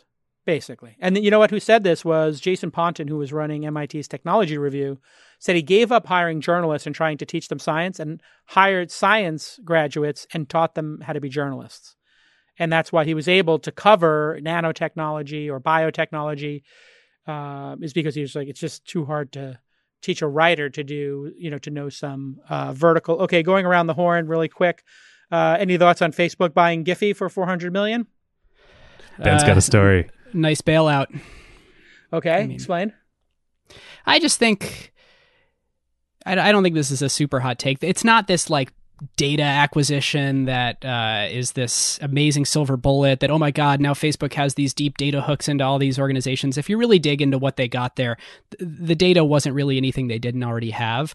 Um, but Giphy provided a valuable service. Tenor was really only the other competitor out there. Facebook had effectively taken a dependency on Giphy, uh, and as had many other services. So if it it went away, that would have been bad. They didn't have a sustainable business model, even though you know they'd done a lot of work trying to do sort of licensed content, promoted content.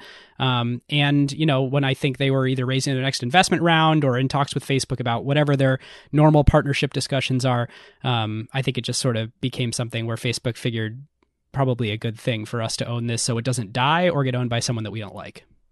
Yeah, and they had raised. Um, Their At- last post was at a 600, so it was a haircut for the last round investors. and there, somebody was tweeting. Uh, they had been part of a crowdfunding site that was like an AngelList competitor that went under. So Matt uh, Hoggy, I think is how you pronounce his name. Anyway, Giphy was bought by Facebook. I was surprised since I participated in their early investing experiment through AlphaWorks, which was like a, I think, an AngelList competitor, but never got any emails about this. In July 2014, I invested the minimum of 2,500 in Giphy. I want to show you how this investment panned out. Uh, congratulations, you're now an investor in Giphy. Uh, Giphy did another round in 2015, and in total they raised 72 million, but sold to Facebook for 400 million. Tech investing is like Hollywood accounting because something can sell for 10 times or 50 times what investors put in, and investors can barely break even. The top 5x, the 5x multiplier means I make it little back. I know someone that put a few grand into the friends and family investment in a company that raised an angel single digit millions, but sold for half a billion dollars. I thought it would net them at least a million out of such an incredible return, but they only got 5x what they put in. AlphaWorks changed their name in late 2015, and the Twitter account associated has been updated. So anyway, they got acquired, and um, it's a long tweet stream that we'll put in the show notes. Uh, what are you guys' thoughts on this? And explain to a layperson who might be on AngelList or the syndicate what happened here and why the early investors got ghosted, never got any information, and then in all likelihood got hosed. But we'll see what the eventual outcome is. Preferred stock. So explain it in Um, layman's terms. So the um, I guess market price, at least in the early stage investment, is uh, a one x, which means that um, the uh, liquidation preference on uh, any of the first money out uh, will go to the investors up to the exactly the amount, hence the one x that they put in, supposing uh, that they decide not to convert to common, which basically means if the deal is for less than the amount that they previously raised at, um, then the investors are going to get their money back first.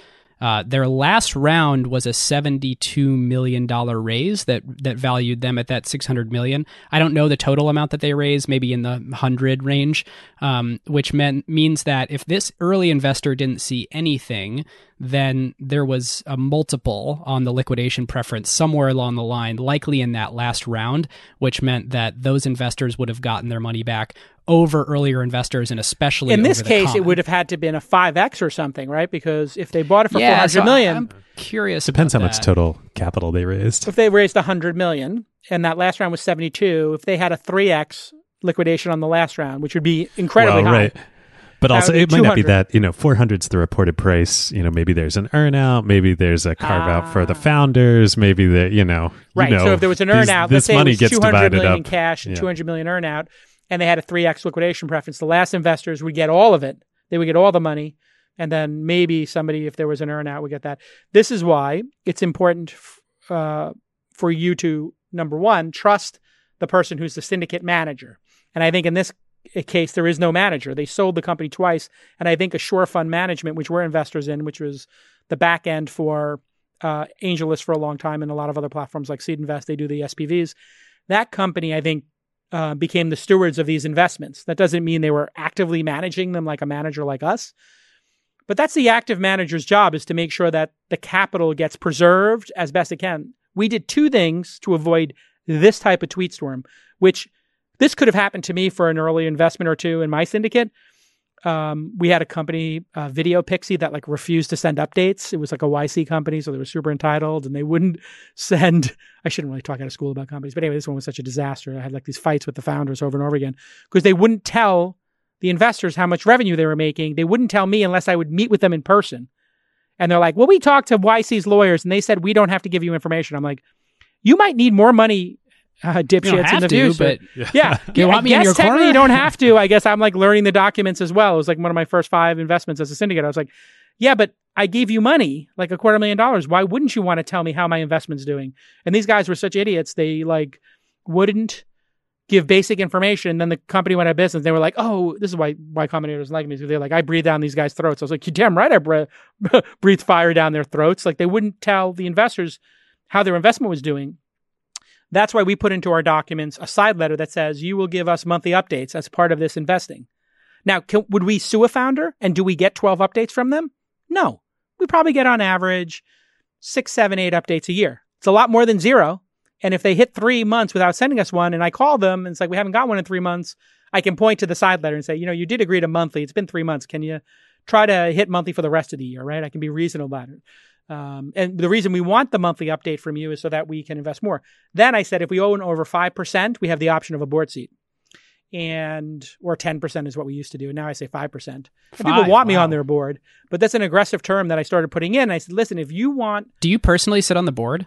what I do is I do a team approach. So I'll have Ashley, who's one of our managing directors. We have 20 boards that we're on collectively, and one of the two or three of us will go to that. So Presh and Jackie are starting to come to with me now. So the four people on the investment team, some combination of them will be at the board meeting. Some people only want me there. I'll have a discussion with the founder about like that might be unrealistic, but okay. And then we don't take the option every time. But at least you have that. Then you have the protection of knowing that a deal's coming and you have a seat at the table to protect against something like this. And you can communicate. Because if these investors had a chance to be in that round and said no, that would have been great. Then they could say, like, listen, you had the opportunity to be in this round, you passed. It was pay for play. If you had, if Matt had put twenty five hundred in that round, he would have got triple his money, and his first investment wouldn't have gotten money, but his last one would have. So those are the protections, just for people who are wondering. And we'll we'll take a deeper dive into this and something else. But what what do you think? Uh, Wait, do you, do you do you know the other previous th- uh, interesting other previous cap table thing? Uh, after they raised the 17 million at an 80 million dollar valuation, Uh-huh. or I'm sorry, just before that, uh, Facebook actually tried to acquire them. This was back in Oh, my like, lord. late 2014. So if they this bought is the them- second go round with Facebook. So if Facebook had bought them for 80 million, that first group of investors who invested at 10 million would have Probably had a would have done 7, better. 8x or something, which they would have felt great about, right? Nice investment, 7x in five years. So anyway, uh, buyer beware. These are high risk investments. The later stage investors do beat up on the earlier stage investors. And that's why you have to have a strong manager to be able to mitigate against that. That's what I've spent the last basically five years doing is building in triggers for me to protect the investors. You can't do it every time. A big investor can come over the top. Like you need only watch Billions or any other sharp elbowed show about you know show. uh, you know, if you watch Billions, like, yes, people are doing nasty swinging elbow shit, but if you got a, somebody who can swing elbows like me too on your team, I've had to swing elbows at people. Like, I've had this happen. Have you guys had this happen where people try to cram you down or, or block you after you've made an initial investment and screw your LPs?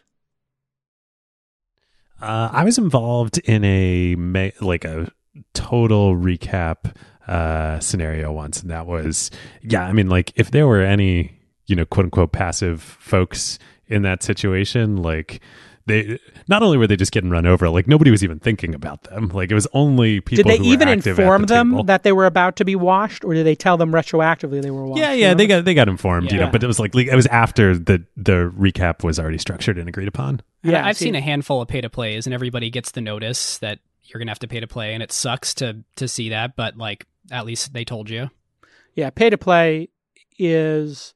I always tell my founders like, when you do that pay to play stuff, just understand that now you've ruined your relationship with all those previous investors. You're never going to be able to raise money from them again because they're going to feel screwed unless you've really communicated to them and you can say, listen, I talked to 40 investors. They all said no. The 41st said yes. If we bring the company from a $50 million market cap down to a $20 million valuation, which means that we're going to recap. And in order for you to have shares, you've got to put more money in. I'm sorry that it came to this. We tried everything we could. Here's a list of everybody we, you know, reached out to. But you know, very few people do it that way. Um, but I've told people if you if you choose to do that stuff with us, um, you know, I had one founder who just, as part of a down round, re-upped themselves to like some, you know, massive amount of equity, and they said, well, the person doing the investment forced me to take more shares, and I was like, well, oh, that's a that's a good one. yeah, and I was, I kind of had that reaction, kind of laughed. I was like, well, what about all of us who put money in? Yeah, did you did you push back on that at all? Or I no? pushed back on it tremendously. No, no, no. Like your your your question to them. Well, no, I said like, okay, well, you know, we put all this money in. Do we get if you want us to continue? Do we get more shares or whatever? And you know, they were like, well, you know, I had no choice, and you know, and I, so then I was just I disengaged from the company. I said, you know, we'll monitor our investment here. We'll consider every round. I said, but after you gave, if after you gave yourself a massive reward for failing to grow the company, that makes it hard for me to tell my LPs and my syndicate to invest more money, right? And I had this like very candid discussion with them. They still didn't understand it, like, but I had no choice. Was it a was it a pivot to a new business or no, was it a continuation? no, it was a the- down oh, round no, because that's- you know they, they got a couple bad beats that happens. yeah. But I said, and he said, well, how would you have done it? I would have said to the existing investor, I would have said, I can't take this, but I'm willing to discuss it in a year if I hit these targets, getting a new grant, and if the board approves it. They're like, no, the new investor would never do that. I was like, okay, I'll talk to the new investor, and he wouldn't let me talk to the new investor. He's like, I think you'll kill the deal, and I was like, okay, I won't talk to the new investor. You know, like there's only so much I can do, and the wins are so big. I don't want to be up in a founder's grill about this stuff, but founders do need to know, and that's why I talk about it and I'm creating a composite here. Nobody would able be able to figure out the company, but I talk about these composites on the podcast so the founders know what's going to happen if you screw previous investors. I think you- there is, there is a there are two scenarios here. One is like the, what you're talking about is is is definitely bad. Like you're continuing the business. Uh, the other is like you're you're like the business didn't work. You're shutting it down and you're you're pivoting to a new business. Uh, that is a little bit of a different scenario. Sure. And actually, the best thing to do in those cases I found is uh, 'cause I've Actually brain damage is just just kill the company. yes, less it. bad feelings. less bad. Fred feelings, Fred Wilson yeah. has like an amazing blog post on this that Jason I'll send you so you can put in the show notes of like Yeah. why it's better It's to just just easier. end the company in that situation.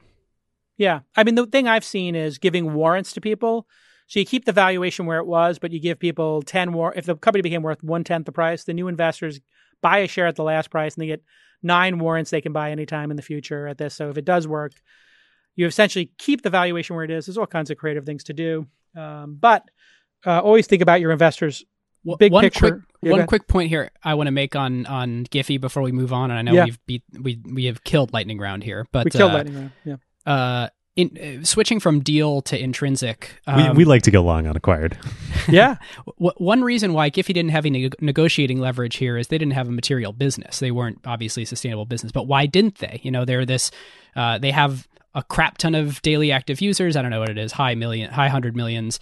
Um, and uh, so what's the deal? Well, they don't actually have a strong relationship with those daily active users. Most people, I think more than 50% of the Giphy traffic actually comes from Facebook through APIs, which means if you think about Slack's API and all these other APIs, most people are not going to Giphy.com. So if they were going to have an ad based business model, they don't really have an opportunity to sort of say, hey, what about this GIF? You know, they, they really are at the mercy of who's calling the API. And unless they're just going to like load um, sponsored I- images into there, you know, it's they don't have a big canvas to work with there. And so I guess the moral of what I'm saying here is, and this really ties it all the way back to the Clubhouse thing, is think about if you're one of these consumer companies who kind of has a tiger by the tail, but you need to think about business model at some point, you kind of need to think about like, okay, what type of relationship do I have with the user? How strong is it actually? How much mm. time do they spend with me? How much do they remember the name of my brand?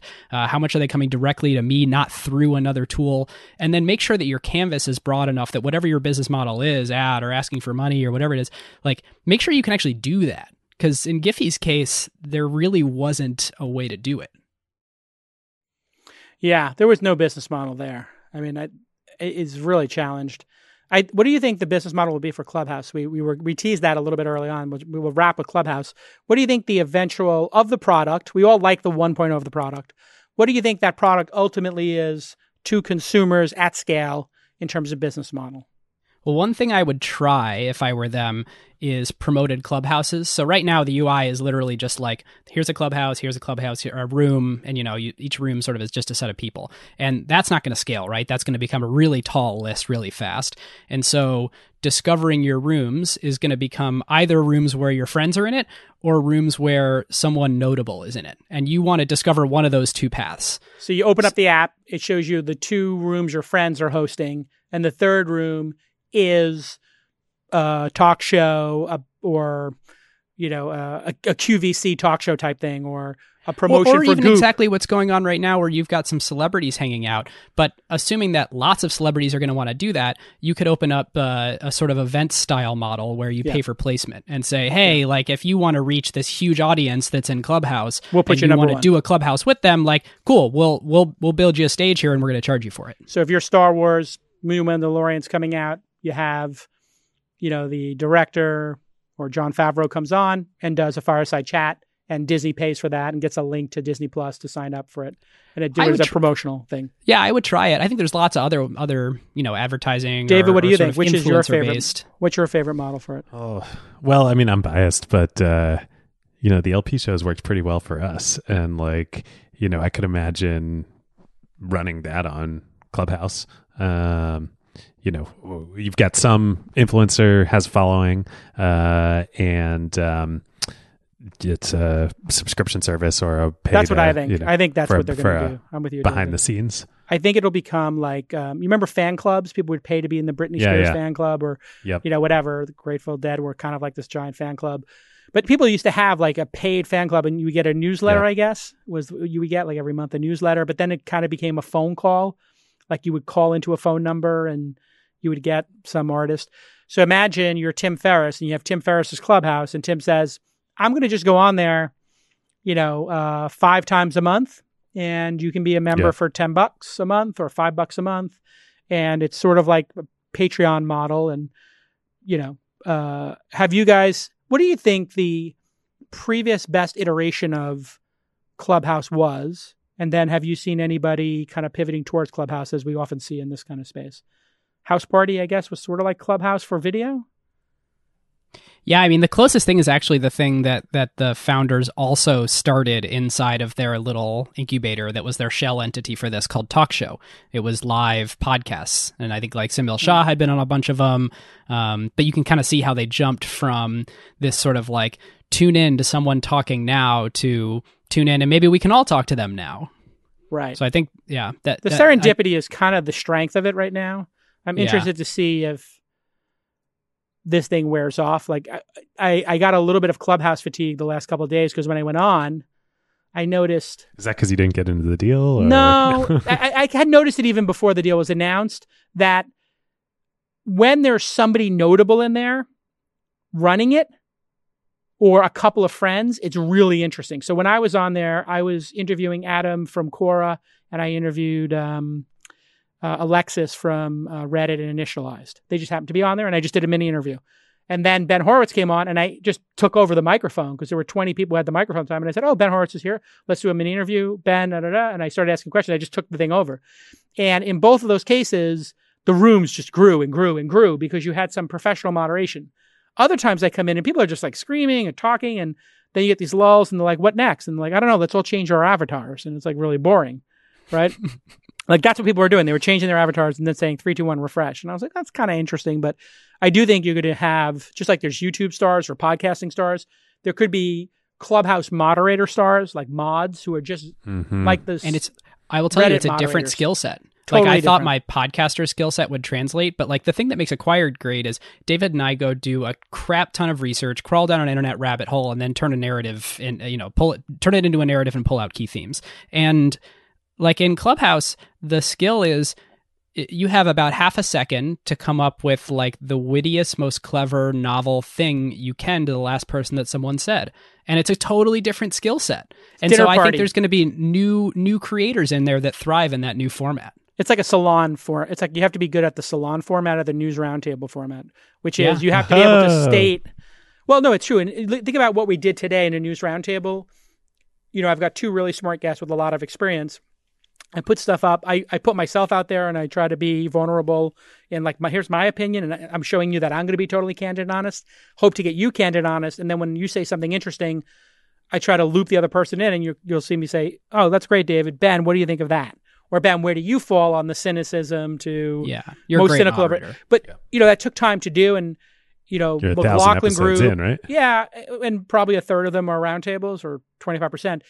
It's called passing the ball, and so when you're on CNBC, if you really want to be good at that, what you have to do is at the end of what you're saying, like they bring me on as an expert, Chamath on as an expert, but what's it's really good is if there's a happens to be another person on, or passing it back and saying, "Well, Carl, you know what? Do, what do you think? I mean, are you up? Are you going to upgrade to an iPhone 11, or are you fine with your iPhone 10? I mean, just look at yourself, look at your family. What is your pattern? Do you line up? Would you even think about going the next day to get the iPhone, or are you going to wait? And he's like, that's a fair point. Yeah, you know, we we actually uh, we wait now. We do it every other time.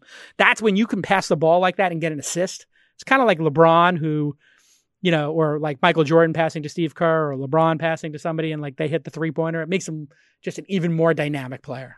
Yeah, so the people that have compared themselves to Michael Jordan in the last two days include Masa Son and Jason Calacanis. And Chris Sacca. Chris Oh, No, I, I, I, I, I compared myself to LeBron, to be clear. But no, I, I do think passing the ball is like really the the skill. yeah, that's a great point. um, it is. You guys How do it good pretty is the nicely. Last Dance, by the way? I, I, I can't watch it because of the PTSD from the Knicks. I, I was at all those Ah. games, but now that is it done? And how many parts is it? It's ten. I'm on episode six right now. Uh, Is it But I completed? think I think nine and ten just came out.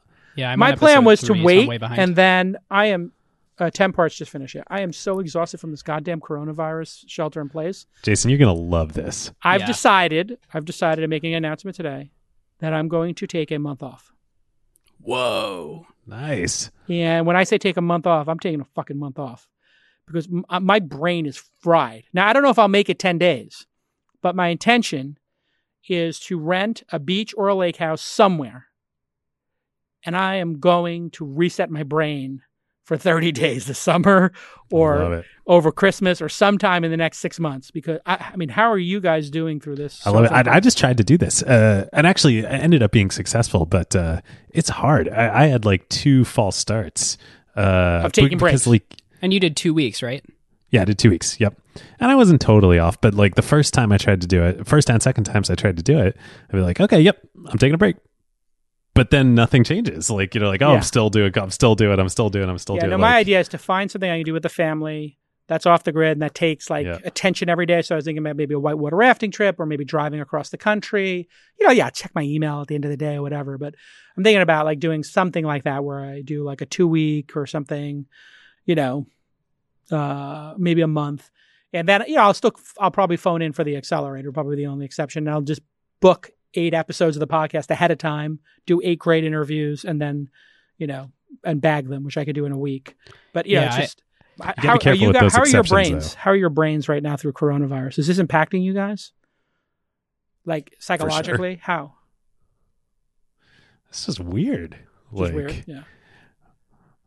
it's it's weird and you know there's like such a um there's such a quest for certainty right now because Yeah. it's uncertain but the end of the day is like nobody actually knows what the fuck is going to happen You have to surrender to it, right? Like it's a really Yeah. scary thing to think this thing could mutate and the next wave could kill children instead of old people.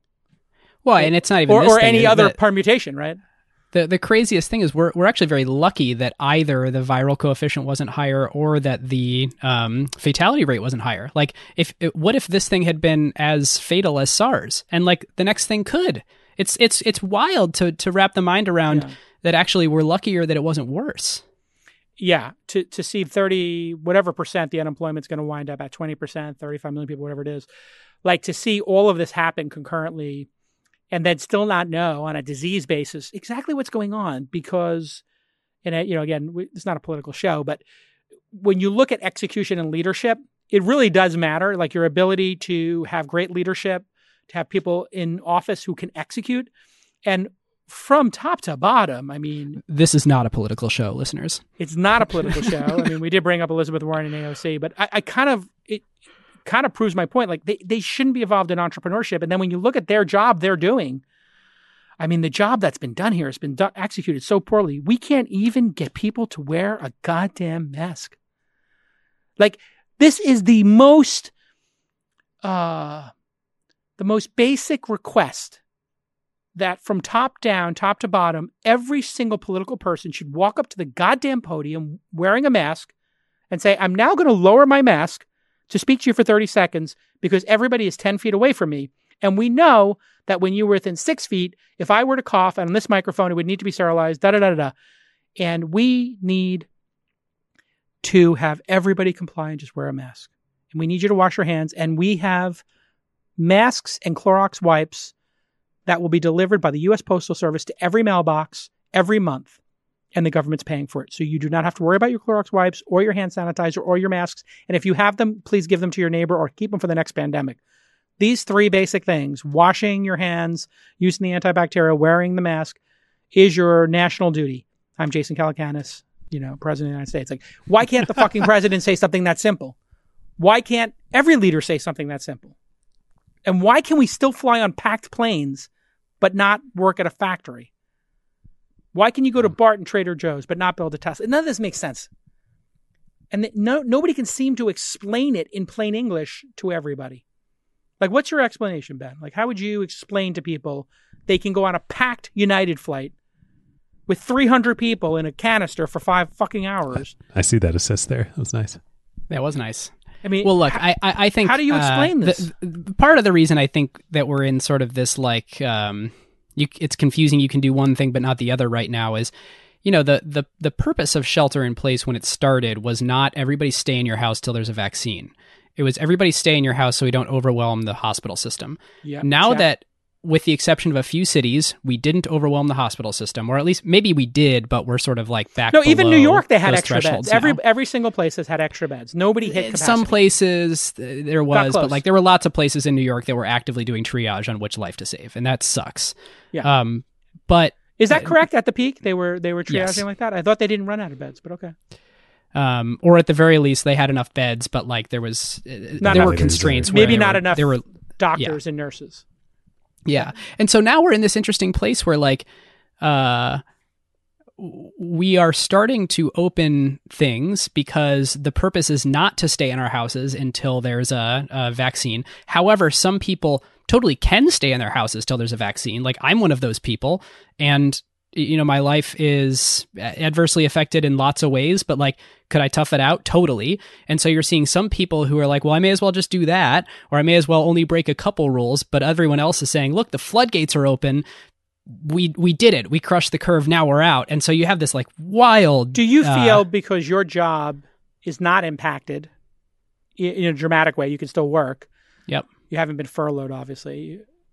Do you feel that you have more empathy or less empathy for the person who has no revenue and needs to actually go to a place to get work done, that they can't work behind a keyboard? Well, I think there aren't natural. Uh, there's not natural empathy created there, but like you got to find ways to think of it. Like my my life is so different than that person's life. Like, Do you think they should stay home, or do you think they should go be a gardener, or go be a waiter, or go be a bartender, or whatever it is, or go I think in a factory? I think everybody should do the thing that they need to do to make ends meet and take care of their family and do these things. And simultaneously, I think that if you don't have to go to work, you shouldn't go to work yet. So now the And way I- you just said that is so plain English and easy. Why can't a politician say it just the way you did? It was beautifully stated. And we you do not hear that narrative from any politician. Politicians should be saying if you can it's stay hard. I said two things that conflict. So what's the policy out of that? the policy is it's very simple. I'm about to tell you something that sometimes in life you will have conflicting uh, thoughts and conflicting instructions. Just like we can, we're, this is a lose lose situation. The pandemic is deadly for certain groups of people. We know that. That's confirmed. And it spreads like wildfire if you don't take precaution. And we know that people die if they're unemployed and opioid abuse and suicide. And we understand you have to feed your family. You don't want to starve. These are two lose lose situations. If you can stay home and if you can see less people, that's helpful for everybody because it keeps the coefficient down. And if you have to go to work, we understand. Please take these precautions. And it's very important you take these precautions and you don't interface with people who are high risk. It, it- these are conflicting, but these are complex, nuanced issues. And I don't know why the goddamn politicians and the media that are so polarized can't just tell it straight to the American people. All right, Jason, bring us home. David, what do you got? You have any thoughts on that? Uh, that whole thing. Final Do you have any word. Yeah, thoughts the generally, David? On this? No, just I, I, I, I realized I didn't pass the ball to him, so he got frozen Oh, out on well. that one. So just want to make sure. No, well, I appreciate. Anything? Uh, you know, I, I have not. The only thought I have is is the old um, uh, Charlie Mungerism by way of Ben Franklin, which is uh, if you would persuade, appeal to interest and not to reason. Like you actually want people to do stuff, you got to f- figure out some way to like create a, an alignment of incentives that it's in their interest to do stuff. Otherwise, yeah. Here's a very Yeah. simple one: Don't kill your grandmother by not wearing a goddamn mask, dipshits. Yeah, that's good. I one. mean, good do you do you love your grandma? Then wear a goddamn mask and wash your hands. It's that simple. All right, this has been a great episode. Thanks for uh, tuning into this week in startups. Hey, thanks Ben and David. If you guys don't get the Acquired FM um, podcast, it's absolutely fantastic. And uh, you can subscribe too. They have their LP show, which is really fantastic. And I did a two parter with them recently. You go buy that, give it a shot. It's well worth it. I think they only charge like a hundred bucks a year, right? Yeah, but the main show's free. Come check it Main out. show's free. Comprehensive Yeah. history of every company you care about, lessons learned along the way in any podcast player. All right. Then thanks to my team working really hard remote. Uh, thanks to uh, the investment team, Jackie, Presh, and Ashley doing a great job. Thanks to the sales and operations teams, Maureen, Charles, and Nick. Uh, and uh, thanks to Laura and Heidi also on operations. And to my sales and business development team, Luke and Matt keeping the lights on. And it's not easy to sell right now, but you guys are doing a bang up job. Did I miss anybody on that, Nick? I think I got everybody, right? I think I got everybody. If I left you out, uh, it was not intentional, but really, uh, one of the great, great things, great joys of my life uh, has building uh, been building this team at launch and also at Inside. And wow, what a great job the launch team has done stepping up uh, during this time of crises when our founders really need us to step up. So I appreciate all the hard work. People are working 20, 30% harder than I think they do on average. So, and we already are a hardworking company. If you want to chop it up and talk about it some more, Acquired FM has a Slack uh, room, uh, which I got inspired to turn ours back on. Ours is at thisweekinstartups.com slash Slack. Is the acquired one, do you have to be a paid member to get in the Slack or is it for everybody? Nope. But ba- almost everything we do is free. It's Yeah. just the. Uh, How do you get in the like- Slack? Is it acquired.fm Uh, slash Slack? Yep, that's it. Yep. Okay, button great. on our website. All right, yeah. So go join both of those Slacks. I, and I, I'm in the acquired Slack once in a while. Uh, we'll see you next time on This Week in Startups. Bye bye.